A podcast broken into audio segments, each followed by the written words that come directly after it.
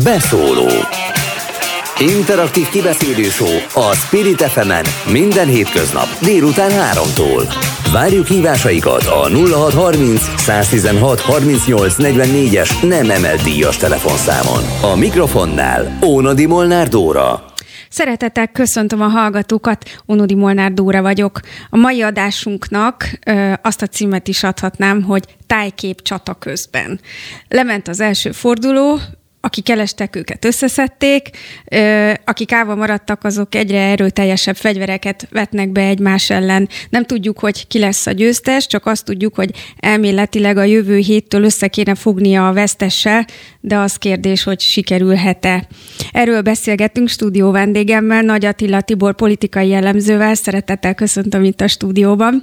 Jó napot kívánok! Illetve a délután folyamán három párt képviselőjével is fogunk beszélni, köztük Orosz Annával, aki nekünk adja az első hosszabb interjúját azóta, hogy megbízták a Momentum vezetésével. Nyilván a háború metafora sosem szerencsés, de nem mondhatnánk, hogy a fokozódó hangulat miatt ez egy alaptalan hasonlat lenne. Jó-e, hogy így alakul a második forduló, vagy az lenne a szerencsésebb, ha békésebben folyna ez a küzdelem? Rossz, hogy így alakult a második választási forduló. Én azt gondolom, hogy az ellenzék súlyos bajba jutott olyan súlyos dolgokat mondanak most már egymásra, hogy a Fidesznek a következő hat hónapban csak válogatnia kell abból, hogy hogyan bizonyítsa be az ellenzéknek a kormányra való képtelenségét. Tehát most gondoljunk csak bele, hogy ha már most ekkora éles az ellentét a hat, illetve tulajdonképpen hét párt között, még hogyha formailag Márkizaj Péter mozgalma nem párt, hanem szervezet, akkor tényleg joggal lehet felvetni a kérdést, hogy hogy fognak tudni ezek kormányozni, és ment ez De végül is a kormányzást még megelőzi az a több hónap, ami készülnek a, a, a nagy kampányjal a választásokra. Tehát, hogy ott azért egy összecsiszolódási folyamat elindul. Hát igen, csak ugye nagyon nehéz lesz ezek után összecsiszolódni. Mm. Nyilván formailag bárki is fog győzni, a vesztes jelölt, meg a többi pártvezető is ki fogja nyilvánítani, hogy beáll a győztes miniszterelnök jelölt mögé. Viszont olyan sebek keletkeztek, hogy bárki is fog győzni, az én megítélésem szerint a vesztes, különösen a vesztes mögött álló politikai elit és a szavazók egy jelentős része, ők is igazi vesztesek fogják gondolni magukat. Tehát azt jelenti, hogy én arra számítok, hogy ha csak a miniszterelnök jelölt, aki győztes, nem talál ki valami újszerűt, valami olyan mechanizmus, kommunikációt, amivel begyógyítja ezeket a politikai lelkisebeket, akkor az ellenzék számára előfordulhat az a horror szenárió, hogy jövő tavasszal a Fidesz ellen a szavazók egy bizonyos kisebb része ugyan, de nem megy el, amelyik fontos lenne a kormányváltáshoz konkrétan. Győz mondjuk Márki Zaj Péter. Olyan súlyos támadás sorozatot intézett az elmúlt egy hétben Dobrev Klára ellen, hogy például Dobrev Klára szavazóinak egy része, meg a baloldali szavazóknak egy bizonyos része az én megítélésem szerint könnyen lehet, hogy nem fog elmenni jövő tavasszal egy Márki Zaj Péter vezette listára szavazni, és viszont is előfordulhat ez a probléma. Tehát Dobrev Klára miniszterelnök jelöltsége esetén, már mint hogyha ő kerül ki győztesen, előfordulhat az, hogy Márki Zaj Péter szavazóinak egy kisebbik része ugyan, de fontos része nem lesz hajlandó elmenni jövő áprilisban szavazni a, a győztes miniszterelnök jelöltjére és ezáltal az ellenzéki listára. Ráadásul ugye Márkizaj Péter esetében még fennáll az a gond, hogy ő az elmúlt években és most is, miután karácsony visszalépett, folyamatosan és eléggé durván támadta a pártokat. Azokat a pártokat egyébként, amelyeknek a támogatására ő rá fog szorulni, amennyiben mégis legyőzi Dobrev Klárán. Ez nem volt egy túl taktikus, nem volt egy túl diplomatikus megközelítés Márkizaj Péter részéről, tehát nagyon nehéz lesz együtt munkálkodnia neki a többi párta, hogyha meg is nyeri a miniszterelnöki előválasztást, és ne felejtsük el, még előttünk van az országos lista felállítása.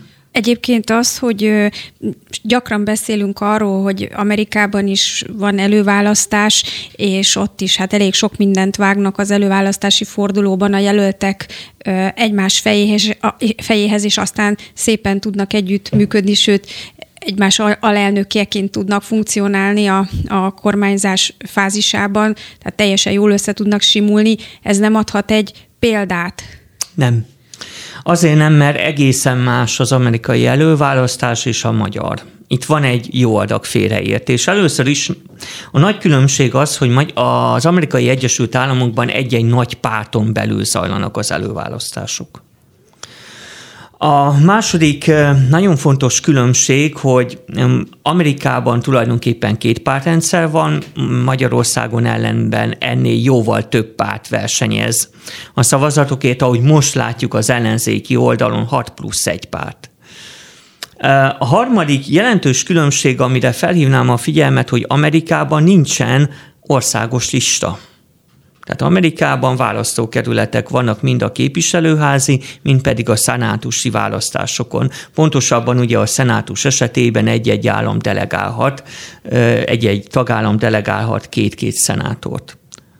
Magyarországon viszont országos lista van, sőt, korábban területi listák is voltak, amelyekbe a pártok delegálhattak a jelölteket. És most a magyar előválasztás esetén fennáll az a problematika például, hogy majd a mostani, hát eléggé zűrössel vált második forduló után a pártoknak és a miniszterelnök jelöltnek meg kéne egyezniük, hogy kik kerüljenek az országos lista befutó helyeire. Most Márkizaj Péter... Még azt sem tudjuk, hova ül be egy esetleges győzelem De esetén. azt tudjuk, mert Márkizaj Péter, hát ez is érdekes. Mondjuk Már, nem Márkizaj Péter bejelentette, hogy a párbeszédbe igen, fog de beülni. Ez, ezt egészen kizártnak Csak tartom. hogy, hát igen, csak most ugye felvetődött az, és ugye Márkizaj Péterre van egy olyan újabb probléma, hogy ő szemmel láthatóan eléggé lazán értelmezi a megállapított szabályokat, illetve megállapodást, és azokon utólag szeretne változtatni. Már hallani, hogy ő bár ugyan annak idején beleegyezett abba, hogy a mm, e, mindenki Magyarország a mozgalomnak nem lehet külön frakciója, de mint hogyha hajlana arra, hogy most ezt csináljuk újból, és mégis legyen majd frakciója. Tehát, tehát ugyanakkor ez azt jelenteni, hogy nem hat frakció lenne már, hanem hét, amit a mostani ellenzék képviselne. És Márkizaj Péter nyilván érzékeli azt, hogy most jelenleg mögötte nincs frakció, tehát ő örülne annak, hogyha mégis lenne, ezzel viszont felborítaná az eredeti megállapodást. Tehát Márkizaj Péter van egy ilyen probléma is, nagyon nagy lett a mellénye, ő elhitte azt, hogy Magyarország miniszterelnöke lehet, nagy messianisztikus De kell hozzá, nem? Tehát, hogy kell egy ilyen tudat ahhoz, hogy a, az ember neki fogjon egy ilyen munkának, és elinduljon egy ilyen előválasztási kampánynak. És aztán meg majd az országgyűlésinek. E, nyilván kell egy erős belső hit, de ez önmagában nem elég. Tehát a magyar politikai tapasztalat az, hogy egy miniszterelnök mögött mindig volt egy erős párt. Sőt, nem csak magyar politikai tapasztalat, hanem általában véve is európai tapasztalat az, hogy egy miniszterelnök mögött vagy a legnagyobb párt frakciója áll, vagy legalábbis egy meglehetősen erős párt. Tehát van egy ilyen konstrukciós szerkezeti probléma Márkizai esetében. Egyébként Karácsony Gergelynél is volt ilyen szerkezeti probléma, erre külön felhívom a figyelmet, hiszen ugye a pártbeszéd egy kicsi párt, és annak nagyon picike frakciója volt eddig a Magyarországgyűlésben. Na most Márkizaj Péternek jelenleg nincsen frakciója. Most, hogyha tartják magukat az eredeti megállapodáshoz, akkor a 2022-es parlamenti választások után sem lesz különálló frakciója. Na most Márkizaj Péter Meg gondolom szeretné majd néhány emberét bevinni az országos listába, csak hogy jó néhány párt ezt az országos listát már kinézte magának. Ez Nem beszélve a demokratikus koalícióról, amely végül is megnyerte az előválasztást. Az, hogy egyébként ilyen kiélezett a, a hangulat, és elég csúnya dolgokat vágnak egymáshoz, és ahogy említette is, ez nagyon kérdésesé teszi majd a közös együttműködést, de mégiscsak azt látjuk, hogy kígyózó sorok állnak a sátrak előtt, hogy egyre több ember gondolja azt, hogy nagy a tét, hogy az előválasztásnak jelentősége van, az, hogy hogy ezt gondolják az emberek, az azért is alakul így, mert fokozódik a hangulat. Tehát, hogy ez egy ilyen paradox helyzet, hogy minél hevesebb a küzdelem, annál jobban nő a tét, és annál jobban érzik az emberek, hogy ebben részt kell venniük. Nyilván, ha túl messzi, tehát, hogy ez egy nehezen eltalálható egyensúlyi helyzet, hogy hol van az a pont, ahol már esetleg ártanak. De jelen pillanatban ö, ön, ön ezek szerint már úgy látja, hogy a tábor egyesítés már nehéz lesz ebben a szituációban. A nagyon kiélezett politikai hangulat egyébként többször is volt erre példa, éppen hogy fokozhatja a választók részvételi kedvét. Lehet, hogy elítélik egyébként a hangulatot, legalábbis egyesek, de attól még akár meg is hozhatja a kedvet, hogy igenis befolyásolják. Ez volt a 2002-es parlamenti választás idején Magyarországon, amikor is két forduló között különösen Orbán Viktor testnevelési főiskolán, illetve egyetemen mondott beszédével a két forduló között, az a nagy negatív kampányt indított a kormányra készülő MSP és SZDSZ ellen, és bizony jócskán megnőtt a részvétel 2002-ben. Tehát ez itt igazá, igazi ellentmondás nincsen. A nagy problémát én inkább abban látom, hogy ezen adok-kapok után vajon mi a francos együttműködés jöhet létre. Én egyébként azt állítom, hogy Dobrev Klárában még talán inkább látom azt a törekvést, azt a, érzületet, hogy ő, mint hogyha értené, hogy igen, a, a hat párt között együttműködés kialakítására van szükség, és hogy valamiféle engedményeket kell tenni a többi partner felé. Márkizaj Péter folyamatosan szidalmazza a pártokat, nyilvánosan még azután is, hogy karácsonyan megállapodott.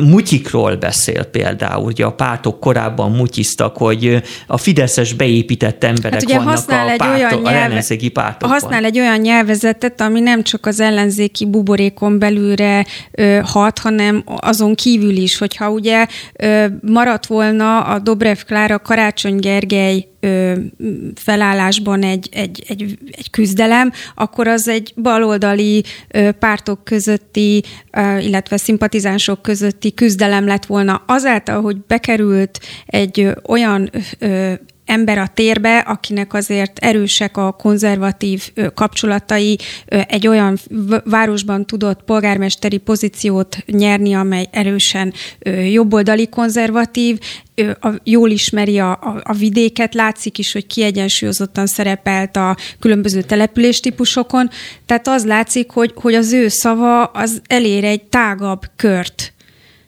igen, de ez nem elég. Tehát itt koalíció van, ellenzéki megállapodás van, hogy akar Márki Zaj Péter normálisan áprilisig együtt dolgozni azokkal a pártokkal, amelyeket ő folyamatosan szidott. Nekem van egy ilyen kellemetlenkedő kérdésem, tudja? Tehát tehát ez azért emberi dolog is, és ráadásul azáltal, hogy Márki Zaj Péter folyamatosan szitta ezeket a pártokat, ezek a pártok nem is alap nélkül egzisztenciális fenyegetést látnak Márkizaj Péterben, Csak különösen a kisebbek. A, az ő oldaláról is felmerülnek ö, kérdések akkor, amikor ö, Karácsony Gergely még a saját pártját se tudja tulajdonképpen irányítani, hiszen hiába állt ki pénteken, és vonult vissza, és adta ki a szavazóknak is az útmutatót, hogy akik eddig rászavaztak, azok Márkizai Péterre szavazzanak, a saját saját pártja se hallgatta ezt, meg nem, hogy a, azok a pártok, a, amelyek egyébként támogatták korábban, tehát a Barabás Rihárd, vagy mondhatnék más politikust is, párbeszédes politikust is, nyíltan szembeszálltak a társelnöknek az intelmeivel. Súlyos bajban vannak ezek a pártok, kétségtelen. Az ő elképzelésük az volt, tehát értve ez alatt a párbeszédet, a Magyar Szocialista Pártot, meg talán az LMP-t is, hogy Karácsony Gergely előretolásával tudnak minél nagyobb parlamenti frakciót kialakítani a következő választások után, hiszen Karácsonynak a személyes népszerűségében bízva reménykedtek ebben, hogy az egy komoly felhajtó erő lesz számukra. Csak hogy Karácsony Gergely visszalépett. Ezzel az ő alkupozíciójuk az országos listás helyek körüli alkudozásokban gyengébbé vált. Tehát azért lettek idegesek a szocialisták, a párbeszédesek, vagy akár az LMP-sek, mert jól tudják, hogy ezáltal miután a saját miniszterelnök jelöltjük lépett vissza idő előtt, pontosabban ugye a második forduló előtt, ezért ők kevésbé hitelesen tudnak majd a demokratikus koalícióval tárgyalni, vagy akár Márkizaj Péterrel, amikor a listás helyek elosztásáról van szó. Tehát itt nem pusztán arról van szó, hogy Gergő csalódtunk benned. Itt a saját országgyűlési képviselői mandátumukról, illetve remélt képviselői mandátumokról van szó, hát amely elesz, elesett, bár ez a problematika akkor is feláll, felléphet, hogyha mondjuk Dobrev Klára nyeri meg a a mostani fordulót, mert ebben az esetben, hogyha Dobrev Klára most tényleg győz, akkor a demokratikus koalíció hát némi túlzással annyit követelhet az, orsz- az országos listás helyekből, amennyit nem szégyel. Mondjuk akár a felét, de a harmadát biztosan, és ezzel természetesen sérti a más pártokhoz tartozó eliteknek az érdekeit, amelyek tagjai szintén szeretnének felkerülni az országos listára. Ezt most rögtön meg is tudjuk kérdezni az egyik pártnak a társelnökétől. Szeretettel köszöntöm Kunhalmi Ágnest, az MSZP társelnökét, aki itt van velünk a vonalban. Jó napot kívánok! Jó napot kívánok! Ö, idegesek most az MSZP-ben? Arra utal legalábbis erre a lelkiállapotra, hogy nincs döntés, illetve az elnökség azt döntötte, hogy nem állnak ki egyik jelölt mellett sem. Ez nem idegesség, inkább ha a lelki állapotunkra kíváncsiak, akkor inkább azt mondanám, hogy van egyfajta csalódottság, hiszen nyilvánvalóan, ha a miniszterelnök jelölted egy idő után azt mondja, hogy ő nem akar miniszterelnök lenni, az egy váratlan helyzet, és ezzel nagyon nehezen tud mit kezdeni egy közösség, pláne, hogyha három párt közössége eh, támogatta Karácsony Gergelyt. Eh, reagálnék azért arra, amit az előttem szóló eh, említett, hogy mi azt reméljük, ezt azt reméltük, hogy majd Karácsony Gergely minket kihúz honnan. Hát azért e, egyrészt Karácsony Gergely az, ami vezetőnk volt, azért emlékezzünk vissza, hogy ez egy folyamat. 2018-ban, amikor Botka László lemondott, ugyan, ugyanekkor, akkor Karácsony Gergely egy nagyon jó eredményt értünk el, utána egy nagyon nagy siker volt az önkormányzati választás, és építette a két párt, az MSZP és a párbeszéd azt az új zöld baloldali politikát, amelynek aztán miniszterelnök jelöltjévé is avanzsált Karácsony Gergely. Az most egy más kérdés, hogy ezt a politikát feladta. És arra is reagálnék, hogy a listás helyek hogyan alakulnak. Lehet kajánul azt mondani, hogy ha egyik vagy másik párt miniszterelnök jelöltje győz, akkor a többi párt majd akkor hogy megszívja, és akkor majd a reményeik nem fognak beteljesülni, csak hogy azért itt van egy hatpárti szerződés. Akárki lesz a következő miniszterelnök jelölt, annak figyelnie kell arra, hogy a hat párt mehessen szét. Tehát természetesen egy miniszterelnök jelöltnek mindig nagyobb lesz a szava, vagy, vagy mélyen lesz, nagyobb lesz a hangsúlya ebben a, ebben a folyamatban, a listás helyeknek mondjuk a szétosztásában, vagy a meghatározásában, de azért ő is csak a hat pártnak lesz a miniszterelnök jelöltje, és nem egy pártnak. Tehát ha mondjuk Dobrev Klára győz Dobrev Klárának, oda kell figyelni arra, hogy az MSZP-nek, a párbeszédnek, a Jobbiknak, az LMP-nek arányosan, tehát a közösen határozunk meg egy olyan elvrendszert, hogy mi alapján fogjuk a listás helyeket, nyilván figyelembe véve azt is, hogy hány egyéni, az előválasztáson hány mandátumot szereztek a pártok egyenként, és ebben azért bronzérmes lett egyedül a szocialista párt is, a párbeszéd 18 helyjel, a párbeszéddel együtt 25, és hát hogyha a három párti szövetséget nézem, a, a, az LNP párbeszéd és az MSZP-t már 30 olyan körzetünk van, és csak az előttünk egyetlen egy pár végzett a, D, végzett a DK 32-vel. Nyilván meg kell tenni mindent annak érdekében, és itt most már nem csak magunkról beszélek, az új baloldali alakulatról, hanem arról, hogy ezekből valódi mandátum váljon Orbánnal szemben, mert ugye nem előválasztást kell nyerni, hanem Orbánt kellene megverni. De miért született az az elnökségi döntés, hogy nem állnak ki Márkizaj Péter mellett, amikor ugye Karácsony Gergely a visszalépésnél erre határozottan útmutatást adott, egyfelől, másfelől meg a dolgok jelenlegi állása szerint Márkizaj azt jelezte, hogy ő a párbeszéd frakciójába ülne bele, tehát mindenképpen önöket erősíteni. Igen, mind a három párt úgy döntött, hogy nem áll, nem megy ebben egyértelműen Karácsony Gergelyel tovább. Mi Karácsony Gergelyben hittünk. Ő volt a jelöltünk, vele voltunk évek óta, hogy ezt említettem. Nagyon egyszerű oka van, az MSZP rendkívül megosztott, nincs ebben semmi titok. Nagyon sokan, mint hogy ezt a prominensek közül jelezték is jó páran, a párt prominensei közül Dobrev Klárát támogatják érték alapon. Az a baloldali értékrend, ami az MSZP képvisel, az nyilvánvalóan közelebb áll hozzá egy Dobrev Klárának és a DK-nak az értékrendje. Viszont nagyon sokan a pártban azt mondták, hogy szavazatmaximalizálás érdekében, mert hogy legitim ez a szempont is, hiszen ilyenkor ütközik az emberekben, hogy na akkor mi alapján döntsem én azt el, hogy kire szavazok ebben az új helyzetben, amikor az én kedvenc jelöltem, akiben én igazán hiszek, lelép a pályáról, akkor marad két olyan jelölt, hogy akkor mindenkinek el kell dönteni a nap végén, hogy akkor valaki mellett, ha le akarja egyáltalán tenni a voksát, mi alapján teszi. Tehát valaki értékrend alapján egyiket támogatja, nagyon sokan támogatják Márkizaj Péter urat is, és hát azt mondhatom, hogy én azt látom a pártban, hogy nagyon sokan meg leginkább otthon maradnak. Ö, a, hú, ez, ezzel meg is előzte azt a kérdésemet, hogy ön, ön szerint a, a párt szimpatizánsai közül ö, ki lesz az, akit megszólít Dobrev Klára, ki az, akit, ö, tehát hogy kik lesznek többségben, de akkor ezek szerint lesz egy olyan ö, rész is, akik e, ebben az Igen. egészben csalódtak és otthon maradnak. Ön Igen, egyébként melyik Igen. állásponton volt még Karácsony Gergely döntése előtt, hogy vissza kellene lépnie, vagy hogy állva kellett volna maradnia, és mi, e, úgy kellett volna neki menni ennek a második fordulónak, hogy három jelölt áll egymással szemben? Én nagyon, nagyon nehezen fogadtam el Karácsony Gergelynek a döntését. Én nem titok, én, én ezt nem rejtettem véka alá, én azt szerettem volna, hogyha állva marad, de nyilvánvalóan elfogadom a döntését.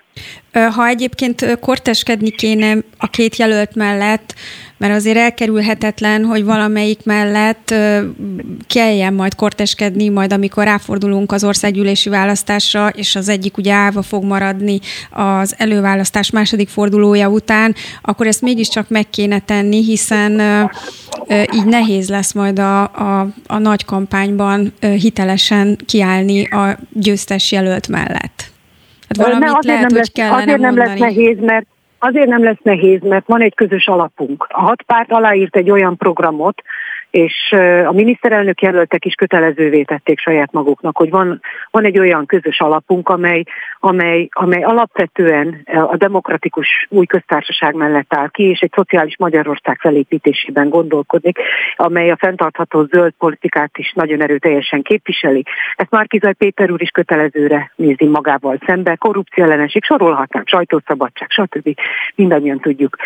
Én azért nem tudok most ebben a pontban önnek mondani. Ha azt kérdezni ezzel, és gondolom ezt is akarta kérdezni, hogy akkor ön melyiket választja. Ezt megkérdeztem a párt, volna a következő a párt kérdésben. Nyilván, gondolom, hogyne, hogyne. A, pá, a párt egyhangulag azt mondta az elnökség, és nekem muszáj tartanom hozzá magam, tehát egy Hiller István, egy Teleki László, vagy egy Horváth Csaba polgármester, vagy egy Lemény András Szombathely polgármestere mondhatja azt, hogy ő kire szavaz, de pártelnökén akkor már hivatalosan lényegében állást foglalnánk. Egy ember nem teheti, pontosabban kettő a társadalmi társammal nem tehetjük meg azt, hogy elmondjuk, hogy kire fogunk szavazni, de megvan az a közös alap, ami alapján akár Dobrev, Dobrev Klára asszony jön ki győztesen, vagy Márkizaj Péter úr, természetesen a másnap, vagy még aznap, ahogy kiderül az eredmény, kutya kötelessége MSZP elnökként ott állni mellette, és harcolni azért, hogy a hat párt egyben maradjon, és ez nagyon fontosnak tartom egyébként ezt a szempontot, hogy együtt maradjunk, és Orbán rendszerével szembe harcoljunk, és megcsináljuk a kormányváltást. Ez a megosztottság, amiről beszélt az előbb, ez elvezethet oda, hogy esetleg szakad a párt? Tehát vannak információk arról, hogy megyei elnökségi szinten bizony fölmerült, hogy esetleg átlépni a DK-ba, vagy valahogy a DK felé mozdulni?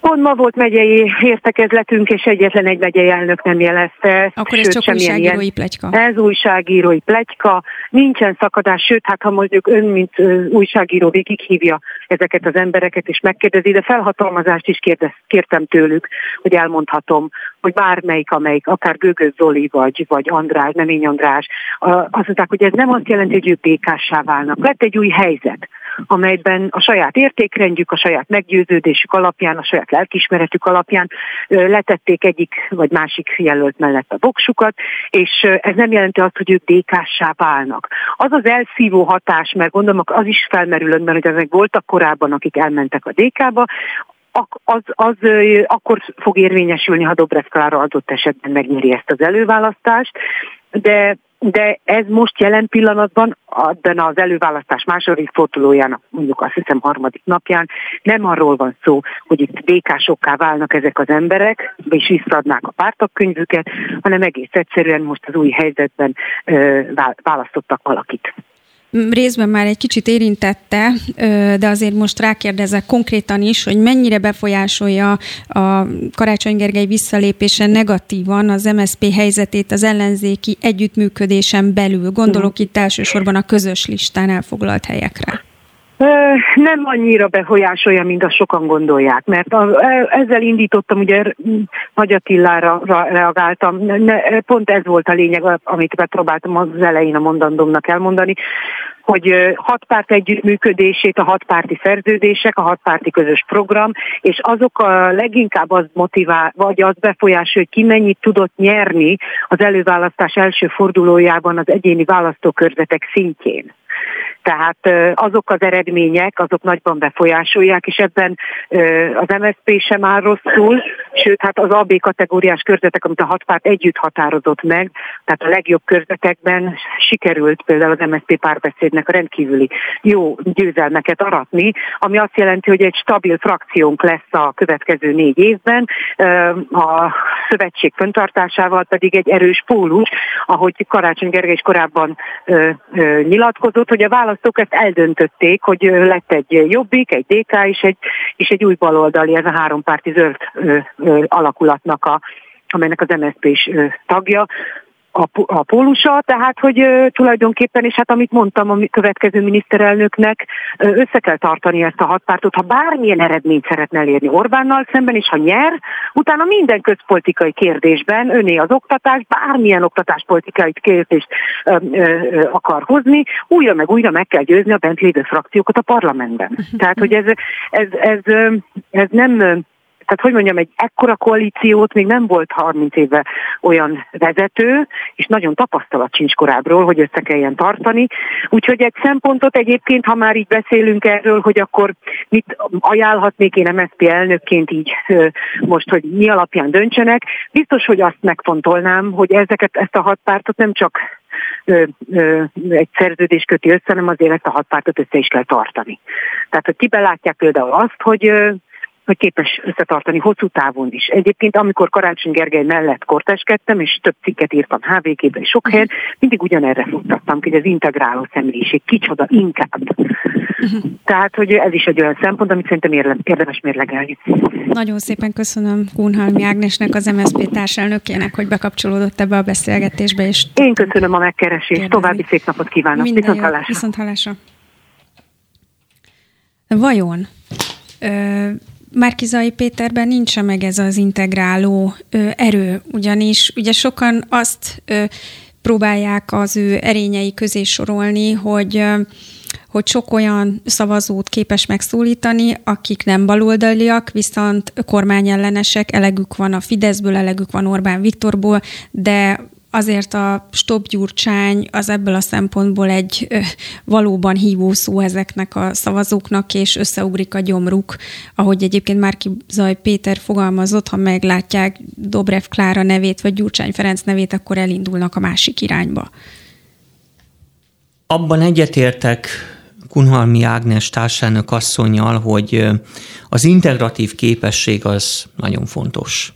Tehát, hogy a következő miniszterelnök jelölt, akár Márki Zaj Péter, akár Dobrev Klára, mindenképpen együtt kell, hogy működjön a hat parlamenti pártal, és az én benyomásom az, hogy Márkizaj Péter erre hát nem igazán képes, vagy eddig legalábbis nem tanúsított a béli képességet magáról, hogy ő erre különösebben hajlandó lenne, de persze majd a jövő eldönti. Abban már nincs igaza a társadalmak asszonynak, hogy az MSZP nagyon jó eredményt ért volna el korábban. Emlékeztetnék arra, hogy a 2018-as parlamenti választáson az MSZP párbeszéd listája 12 ot ért el. Ez volt a szocialista párt egyik leggyengébb eredménye egyébként az elmúlt 30 évben. Tehát visszatérve az együttműködések a lehetőségére, nehéz elképzelni Márkizai Péterről egy olyan együttműködési hajlamot, aki hát most is éppen mielőtt idejöttem volna, megnéztem a Kaposvári Fórumán tartott beszédét, és hát ott is tovább szitta a pártokat, beállította magát a tiszták képviselőjének és a, a versenytársait, meg beállította ilyen mutizó, meg kevésbé tisztá, sőt, már-már a sötétség erőiről kezdett el beszélni. Elég fura beszéd volt egyébként, halkan megjegyzem. Tehát Dobrev Kláráról inkább el lehet képzelni, bár ő is elég karcos, érdes tud lenni. Ezt el tudom képzelni, hogy zártó ajtó. Tehát Dobrev Klárának a habitusa jelentősen más, mint mondjuk Karácsony Gergelyé. Tehát Karácsony Gergelyről látszik a fővárosi városházán is, ő tényleg hajlamos az egyeztetés, ugye négy pártot igyekszik összefogni, ennek is engedek, annak is engedek, és ha kell, akkor a döntések ebbe utólag belenyúl, megváltoztatja, tépelődik. Amúgy is látszik karácsonyon, hogy ő egy kicsit olyan tépelődős ember.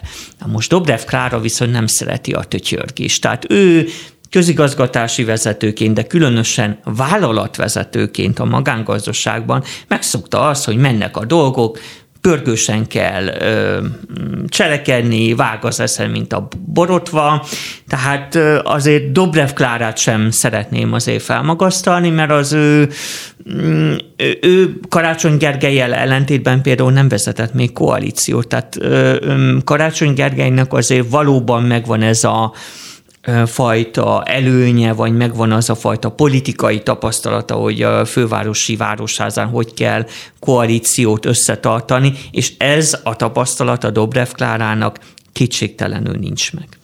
Mit szól ahhoz, hogy a közvéleménykutatásoknak ilyen nagy jelentőségük lett? Ugye az előválasztás az azért volt egy nagyon érdekes, újszerű képződmény és találmány az ellenzéki oldalon, hogy éppen a közvéleménykutatások esetlegességét, hát az olyan eredményeket, amelyekről nem feltétlenül gondoljuk azt, hogy, hogy azok hitelesek lennének, azokat kikerülje az ellenzék, ne ezekre kelljen hivatkozni, amikor szövetségekben gondolkodnak, és hosszú, hosszú távon ter- tervezik a stratégiájukat. Ehhez képest most volt egy nagy mintás kutatás, így is lehet mondani az első fordulót, és most a második fordulóra hirtelen nagyobb jelentősége lett a közvéleménykutatásoknak, mint hogyha ö, egyszerűen a, kitörölnénk most az előválasztásokat. Ennek az az egyik oka szerintem, hogy az első forduló nem igazán azt az eredményt hozta, amit sokan vártak, különösen a bal középen, tehát a szocialisták, a karácsonyék részéről. Ők egyértelműen azt várták tavasszal, hogy hát ez lényegében már el van döntve, karácsonyi személyes népszerűsége magas, tehát egyértelmű, hogy neki kell győznie. Ehhez képest nem ez lett. Hát a Fidesznél is zavart okozott ez látnivalóan. Ugye Gulyás Gergely azt írta, hogy... Hogy úgyis karácsony le, fog győzni. Ez egy igen. lejátszott meccs, igen. nincs Nem nincs csak ő, ő mondta, Deák Dániel, elemző is ezt hát, mondta. de mégiscsak még... egy miniszter azért, amikor ezt Jó, akkor... hát egyébként a, csak arra akarok utalni, hogy a Fidesz közeli média és hát ebben azért eléggé tévedtek, azt hangsúlyozta, hogy hát az egész színjáték, mert úgyis karácsony fog győzni. Hát látjuk, hogy ehhez képest nagyon nem ő győzött. E, Márkizaj Péter volt érdekes mondani, és akkor ezzel reagálok az önkérdésére, az a politikus, aki igazából lobogtatta a közvéleménykutatásokat. Tehát karács, A Karácsony Gergely visszalépése előtt pár nappal Márkizaj Péter még arról beszélt, hogy ő hajlik arra, hogy visszalépjen Karácsony Gergely javára. Aztán jött a villamos, ugye a mediánnak a villamosa, amely azt mutatta, hogy karácsonynak nincs igazából esélye első helyezést elérni, erre Márki Zajnak nagyobb esélye van. Tehát a kutatásoknak a szerepe ezért lett jelentős, mert Márki Zaj Péter kezdte a kezdte ezeket a kutatásokat nagyban lobogtatni, és erre hivatkozott, De az, amikor azt egy... mondta, hogy mi, miért nem lép mégsem vissza. De az, hogy a Karácsony Gergely ezt azért meghallotta, és meglátta a számok mögött lévő folyamatokat, az arra utal, hogy ő, mint volt közvéleménykutató, hiszen ettől a cégtől jött ő el, amikor a politikai pályára lépett, azt mutatja, hogy ő azért ott felismerte azt, hogy megmozdultak más szavazói csoportok is, amelyeket ő egy, egyébként nem ért el, vagy egyébként a baloldal se ért el. Hát egyrészt felismert ez, bár Karácsony először azt mondta, hogy ő nem visszalépni akar, hanem előre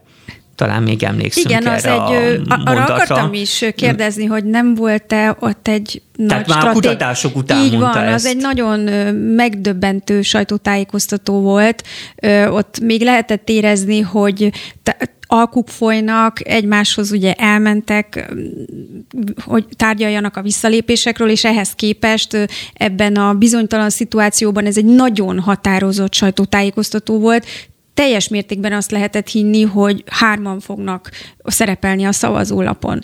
Tehát tulajdonképpen ahhoz képest volt egy ö, nagy változás a pénteki bejelentése, múlt pénteki bejelentése, és ha nem lett volna ez az előrelépő sajtótájékoztató, akkor kisebb lett volna a bukás érzése. Bizony, mert ugye karácsony úgy tűnt, hogy megmakacsolja magát, és ehhez képest történt az, hogy már arról cikkeztek a honlapok, hogy péntek délelőtt vissza fog lépni, és ez be is következett.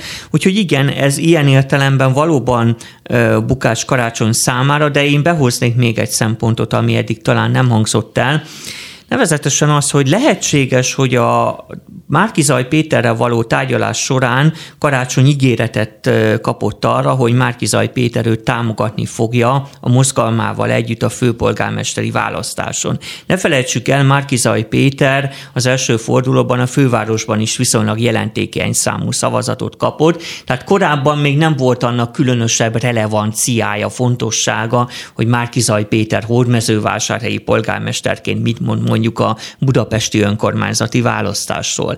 De azáltal, hogy hogy Budapesten jól szerepelt Márkizaj Péter, innentől kezdve lehet, hogy Karácsony is úgy gondolkodott, hogy nem lenne jó a következő főpolgármester választás előtt elidegeníteni magától Márkizaj Pétert. És nem biztos, hogy igazam van, de én, én lehetségesnek tartom, hogy Karácsony Gergely kötött egy ilyen nem írásbeli, de ilyen hallgatólagos vagy szóbeli megállapodást Márkizaj Péterrel, hogy Márkizaj Péter mozgalma egyértelműen támogatni fogja a Karácsony Gergely főpolgármesteri pozíciójában és a választáson is, amennyiben karácsony hajlandó lesz végre visszalépni Márkizaj Péter javára. Tehát lehet, hogy ez is benne van a visszalépésben, mert ne legyen kétség, azáltal, hogy Karácsony Gergely vereséget szenvedett a visszalépéssel, ezzel azért meggyengültek a fővárosi pozíciói. Hiszen innentől kezdve, hogy Vagy ő talán ennyi... egyébként épp azért döntött így utolsó pillanatban, mert rájött, hogy ha ezt nem teszi meg, akkor fog igaz igazán meggyengülni, mert így azért 2024-ig van ideje kifutatni egy stabilizál, a pozícióit stabilizáló kampányt, és föl tud készülni a következő önkormányzati választásokra. Mondjuk, hogyha bekövetkezett volna az a csoda, hogy Karácsony mégis megnyeri a miniszterelnök jelölti kampányt, akkor ugye ez a dolog adakta lett volna téve.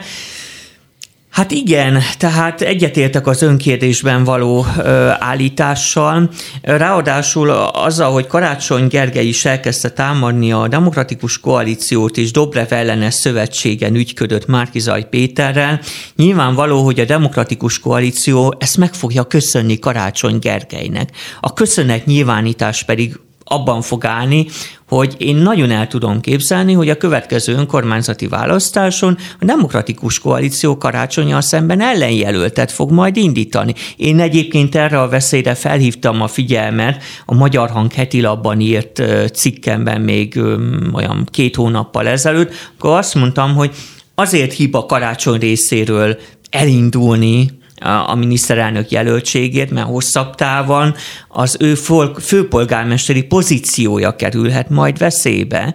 És ez, én azt gondolom, ez most bizony be is következett, és karácsonynak már csak ezért is szüksége van Márkizaj Péterre, pontosabban Márkizaj Péter azon szavazóira, akik Budapesten az első fordulóban leszavaztak a hódmezővásárhelyi polgármesterre. Hogyan látja a kispártoknak a helyzetét ebben az előválasztási ö, nagy ö, eseménysorozatnak az árnyékában. Tehát sokan beszélnek arról, hogy Márkizai Péter esetleges kiemelkedése, és hogyha a második fordulót megnyeri, akkor a, az bizony a kutyapártot lehet, hogy gyengíteni fogja. Ugye a kutyapártra nagyon sokan szavaznak olyanok, akik pont abból a szavazó rétegből, akik elutasítják a fennálló rendszer, de nem hajlandóak a, a semmiféle olyan közösségre szavazni, ahol Gyurcsány Ferenc neve felmerül, vagy a baloldal korábbi politikusai, 2010 előtt hatalom, hatalomban lévő politikusai, tehát esetleg az ő pozíciójukat. Mások arról írtak, hogy a mi hazánk erősödését hozhatja Ön hogy látja, hogy milyen, le, mi, mi elé néznek a kisebb pártok? Szanyi Tibor ugye itt meghirdette Kádár János programját, ami hát egy elég érdekes program, de minden esetre ő is ott áll a porondon. Um, én nem gondolom, hogy Márkizaj Péter mozgása érdemben befolyásolná mondjuk a mi hazánk mozgalmat. Ott inkább a jobbiknak a mozgása befolyásolhatta, amikor összeálltak a DK-val szövetségbe. Könnyen gondolhatta azt egy Igen, jobbikos, csak... hogy hát ezt azért nem, hogy én a Gyurcsány Ferencre még úgy behúzzak. A jobbik hogy... azért elég, eléggé átalakult az elmúlt években, tehát most már a jobbik Ugye közzétettetek egy új értéknyilatkozatot felváltva még a korábbi jobbikos, még a radikális jobbiknak a, a Csak a szavazók azért lassan ér, de, de a szavazók egy jelentős része már átment a mi hazánkba, vagy lemonsolódott. Tehát én, én azt látom, hogyha tényleg igaz lenne, hogy nagy felháborodást váltott volna ki a jobbik szavazóiban, akkor először is a jobbikban indult volna egy erőteljesebb mozgalom mondjuk Jakab Péter ellen. Én ilyet nem látok. Ezt majd én, megkérdezzük Zé Kárpád Dánieltől, Én ilyet nem látok. Következő óra vendége lesz. És azt azt, azt, azt, azt sem látom, hogy emiatt nagyon csökkent volna a jobbik népszerűsége, nagyjából inkább stagnál, esetleg egy-két százalék plusz pontot, ami a, a, a kétfarkú kutyapártot illeti, hát az egy nagyon sajátos ö, ö, szervezet és sajátos mondani valóval. Kétségtelen, hogy ők is képviselnek egyfajta elitellenességet, mint Márkizaj Péter, tehát ebben mondjuk megegyezekne Márkizaj Péter egy meglehetősen markáns jobboldali keresztény gondolkodású ember, ennek vallja magát, és a kutyapárt ehhez képest inkább ilyen polgárpukkasztó, vicces alakulatán. Nem gondolom, hogy őket alapvetően befolyásolni. Ami meg Szanyi Tibort illeti, hát őket se gondolom, mert ők szintén egy egészen más ideológiai úton járnak. Ön utalta arra, hogy Kádár János programot jelentettek be, ami hát elég vicces azok után, hogy Szanyi Tibort én korábbi pályafutásából még úgy ismertem inkább, hogy bár erőteljes baloldali szövegeket mond, de alapvetően a kapitalizmus talajánál, ez képes most a kapitalista ellenes Kádár János programját hirdeti meg. Fura. Most pedig, mivel hogy ez egy oppá, egy, egyesen, mivel ez egy interaktív betelefonálós műsor, ezért van velünk egy hallgató, aki nem is akárki, Nagy Attila, a Mi Hazánk Mozgalom budapesti elnöke szeretne hozzászólni a előválasztásról szóló beszélgetésünkhöz. Jó napot kívánok, itt van velünk Jó napot vonalban. kívánok, Jó napot. van, valóban itt vagyok, köszönettel lettem. Hallgatjuk a felvetéseit. Igen, igen, igazából annyit szeretnék elmondani, ugye, hogy a Mi Hazánk Mozgalomról sokszor méltatlanul kevés szó esik, ugye mi nem vettünk részt az baloldali ellenzéki előválasztásba, ezért szeretném hívni Nagy Attila Tibor figyelmét is, hogy politológusként szeretném, hogyha korrektül fogalmaznának akár a médiák, akár ő is, tehát baloldali ellenzék van, de én nem is mondtam azt, hogy a mi hazánk részt vett volna az nem, nem, nem, nem, nem mondta ezt, így van, de, de mindig az ellenzékről beszélünk, de nincsen Magyarországon az ellenzék, hanem van baloldali ellenzék, és akkor innentől korrekt, aminek sajnos most már tagja a Jobbik is, és van jobboldali ellenzék is, lát, ez a mi hazánk mozgalom, amely külön mind a 106 választókerületben állít jelöltet, illetve hát már össze is szedtük, megvannak a jelöltjeink, és szeretnénk önállóan, saját arculattal, mindenféle mucsik és helyezkedések nélkül továbbvinni azt az ászlót, amit a Jobbik ugye eldobott, és átverte, csúnyán átverte azokat a magyar embereket, főleg vidéki magyar embereket, akik hihetetlen energiákat tettek pénzben, anyagiakban, és energiát is abba, hogy a jobbikot felépítsék, és hogy a jobbik ilyen erős pártá vált, hogy a 20%-ot meghaladó eredményt értek el a választásokon, értünk el, ugye én is tagja voltam a Jobbiknak annak idején, mint ahogy Toroszkai László elnököm Dúró Dóra Novák előtt. Most próbálja egyébként a mi hazánk rekonstruálni a ö, centrális erőteret, mert ez a Fidesz álma? Hát mi, nekünk megvannak a bírálataink a, a, a fidesz szemben, annyi különbséget látunk, hogy, hogy bennünk keményen bíráljuk, és most súlyos konfrontációk is vannak a, kormánypárt és a mi hazánk mozgalom között, de legalábbis bennem és a, úgy érzem a vezető társaimban nincs zsigeri gyűlölet a Fidesz és Orbán Viktorral szemben, míg a baloldal pártjaiban kivétel nélkül, főleg a jobbikba, amely átvitte ugye egész jobb oldalról, átment egészen a gyurcsánypárti erők mögé, pedig zsigeri gyűlölettel vannak iránta.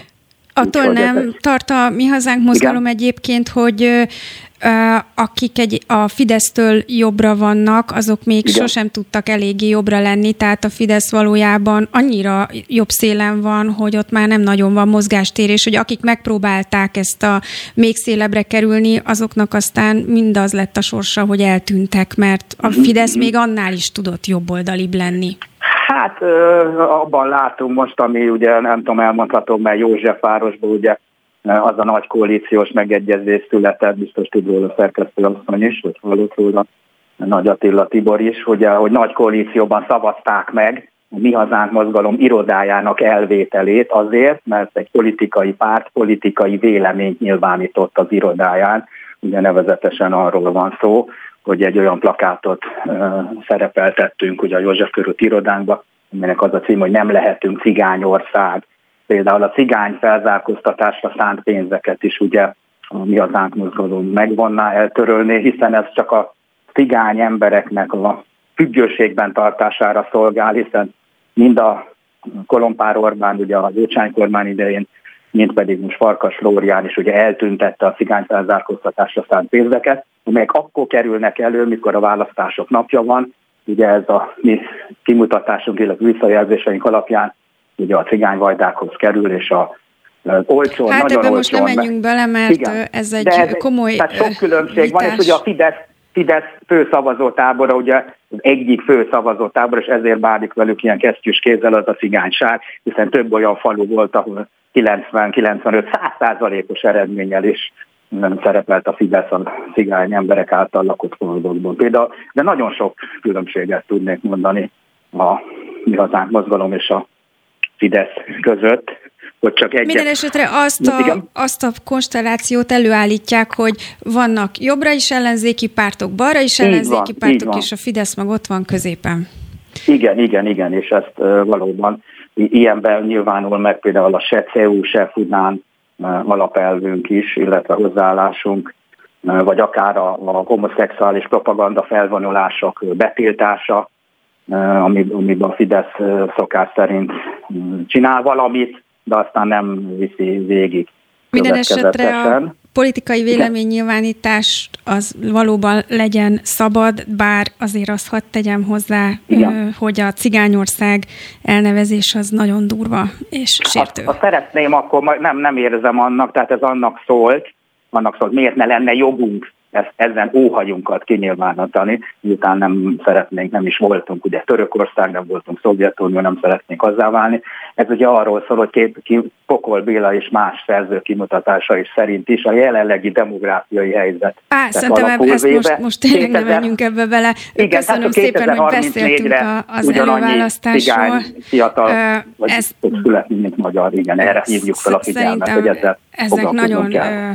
hát komolyan sértő kijelentések, és szerintem kontextusba kell helyezni, és ez egy másik vitának lenne a tárgya, de köszönöm szépen, hogy hozzászólt a mai én, én köszönöm, hogy, hogy meghallgattak, és ezt mindezt elmondhattam. Viszont, Viszont hallásra.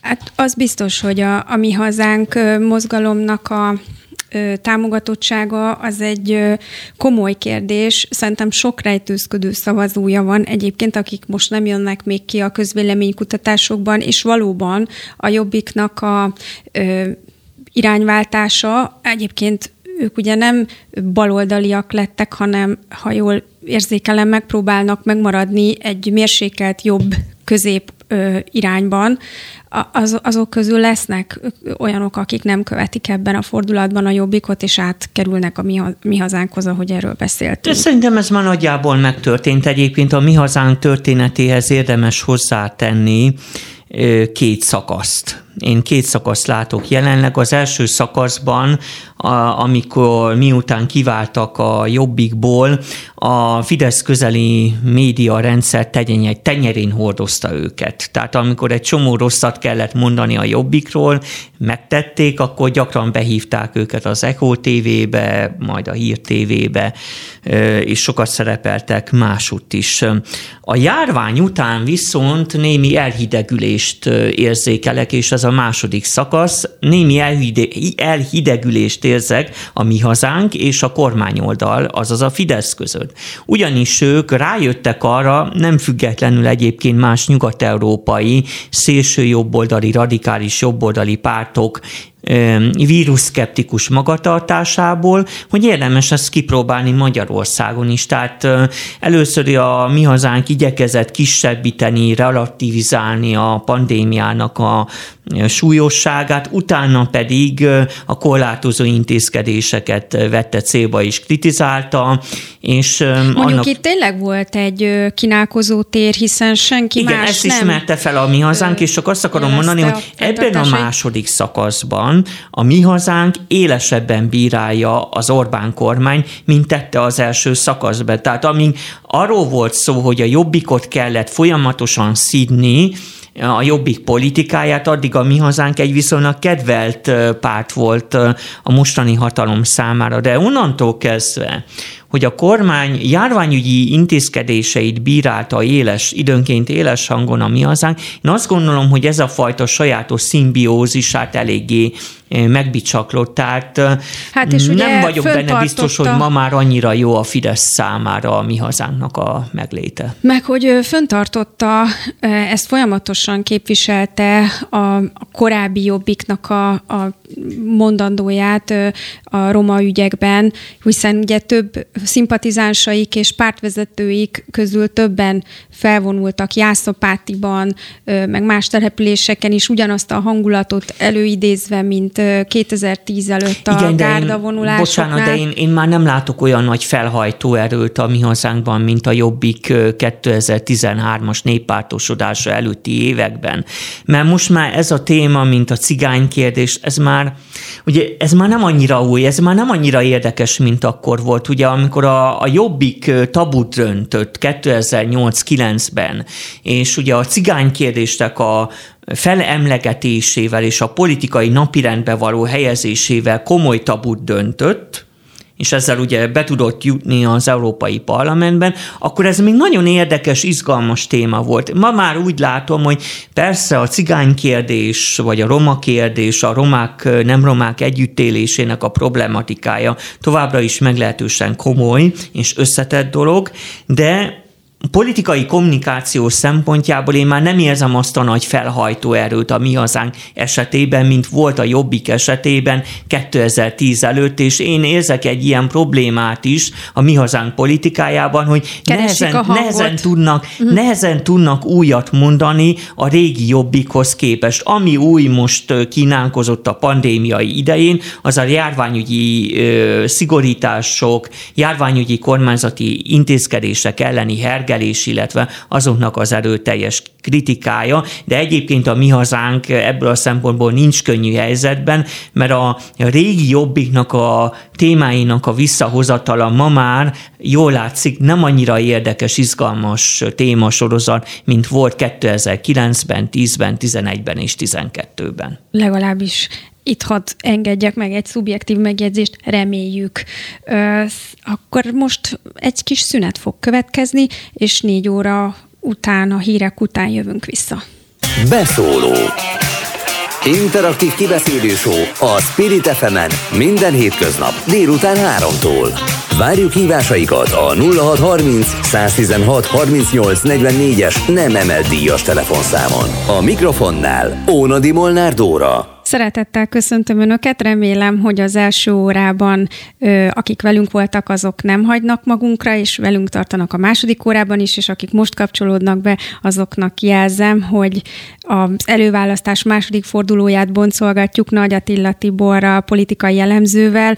Az első órában azt a címet adtam a műsornak, hogy tájkép csata közben, hogy itt eléggé kezd a, a műsor, hogy úgy mondjam, feszült lenni, és azzal kapcsolatban beszélgettünk, hogy vajon ez mennyire árt vagy használ a forduló végeztével a közös együttműködésnek, és annak, hogy majd együtt ö, tudjanak elindulni a országgyűlési választások, az országgyűlési választásokon, de most mielőtt folytatnánk ezt a gondolatot, bekapcsolódik beszélgetésünkbe Orosz Anna, a Momentum ügyvezető elnöke. Jó napot kívánok, hogyha itt van. Halló!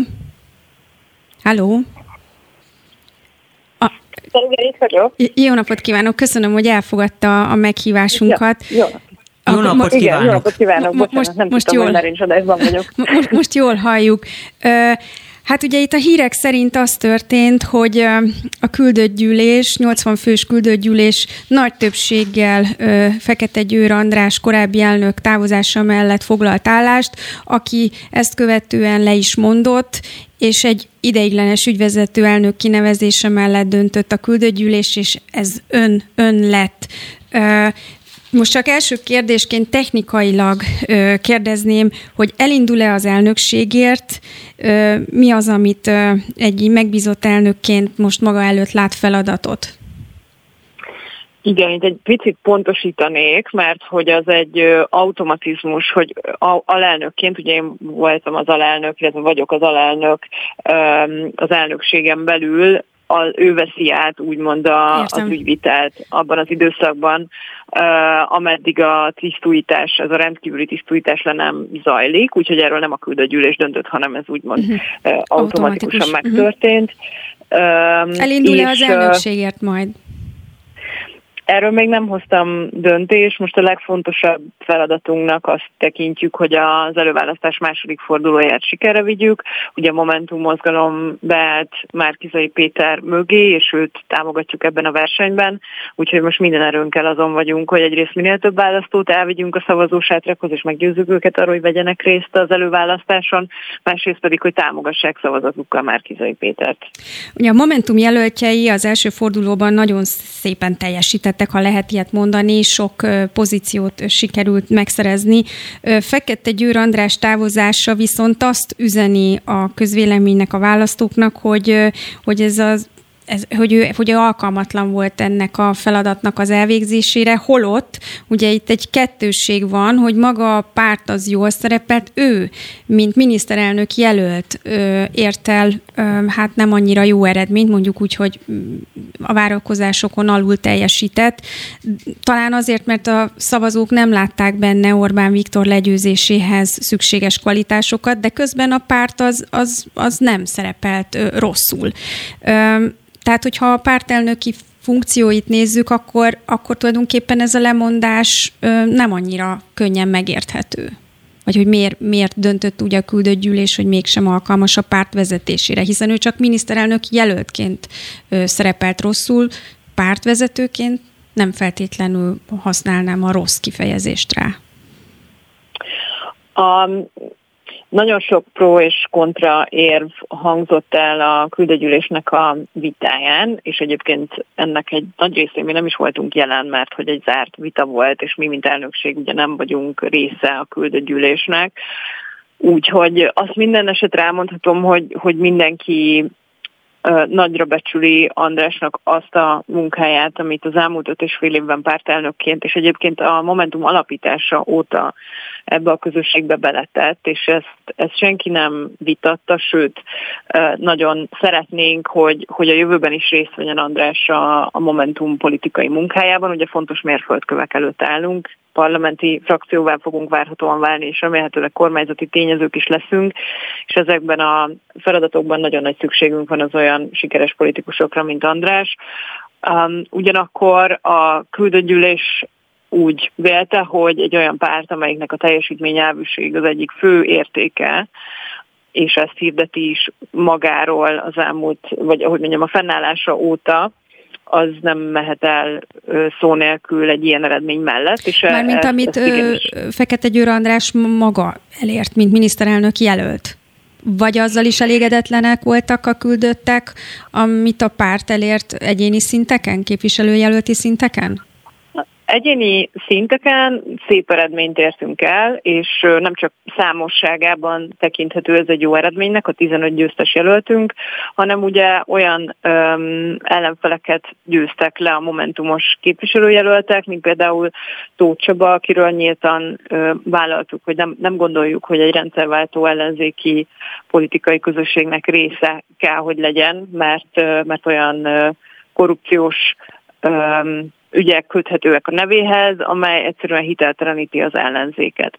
Az viszont, hogy hogy, hogy a másik választási eredmény, a miniszterelnök jelölti kampányban, versenyben elért 3,5%-os eredmény, ahogy ön is mondta, várakozásokon aluli volt, az egy olyan, az egy olyan eredmény, amelyet a Momentum közössége megvitat, és, és aztán ennek erről hoz egy döntést, mert hogy nem, nem akarunk, ugyanúgy egyébként, ahogy a a Karácsony Gerger Márkizai Péter kérdésben is hoztunk egy döntést, meg akkor is, hogyha ez adott esetben kritikákat, kérdéseket vet fel.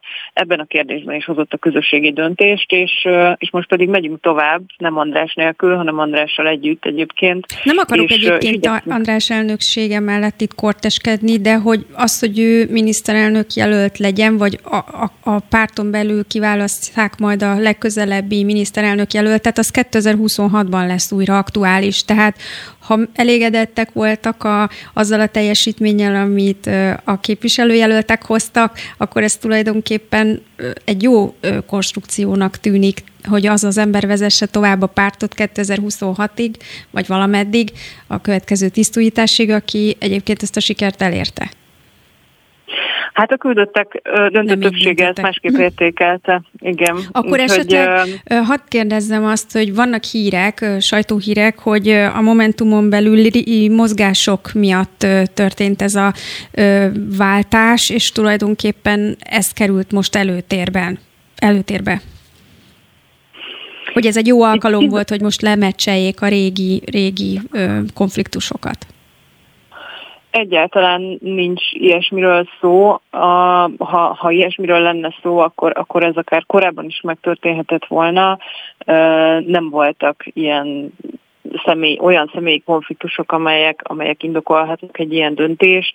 A döntés mögött kizárólag az állt, hogy, hogy volt két választási eredményünk, a kettő, a miniszterelnök jelölti kampány, illetve a jelöltek ki az OEV, az egyéni jelöltek kampányának az eredménye, és, és a kettő elég nagy diszharmóniában volt egymással, és a párt megfelelő testülete úgy érezte, hogy emellett nem mehet el szó nélkül, és erről ennek kell, hogy legyen következménye.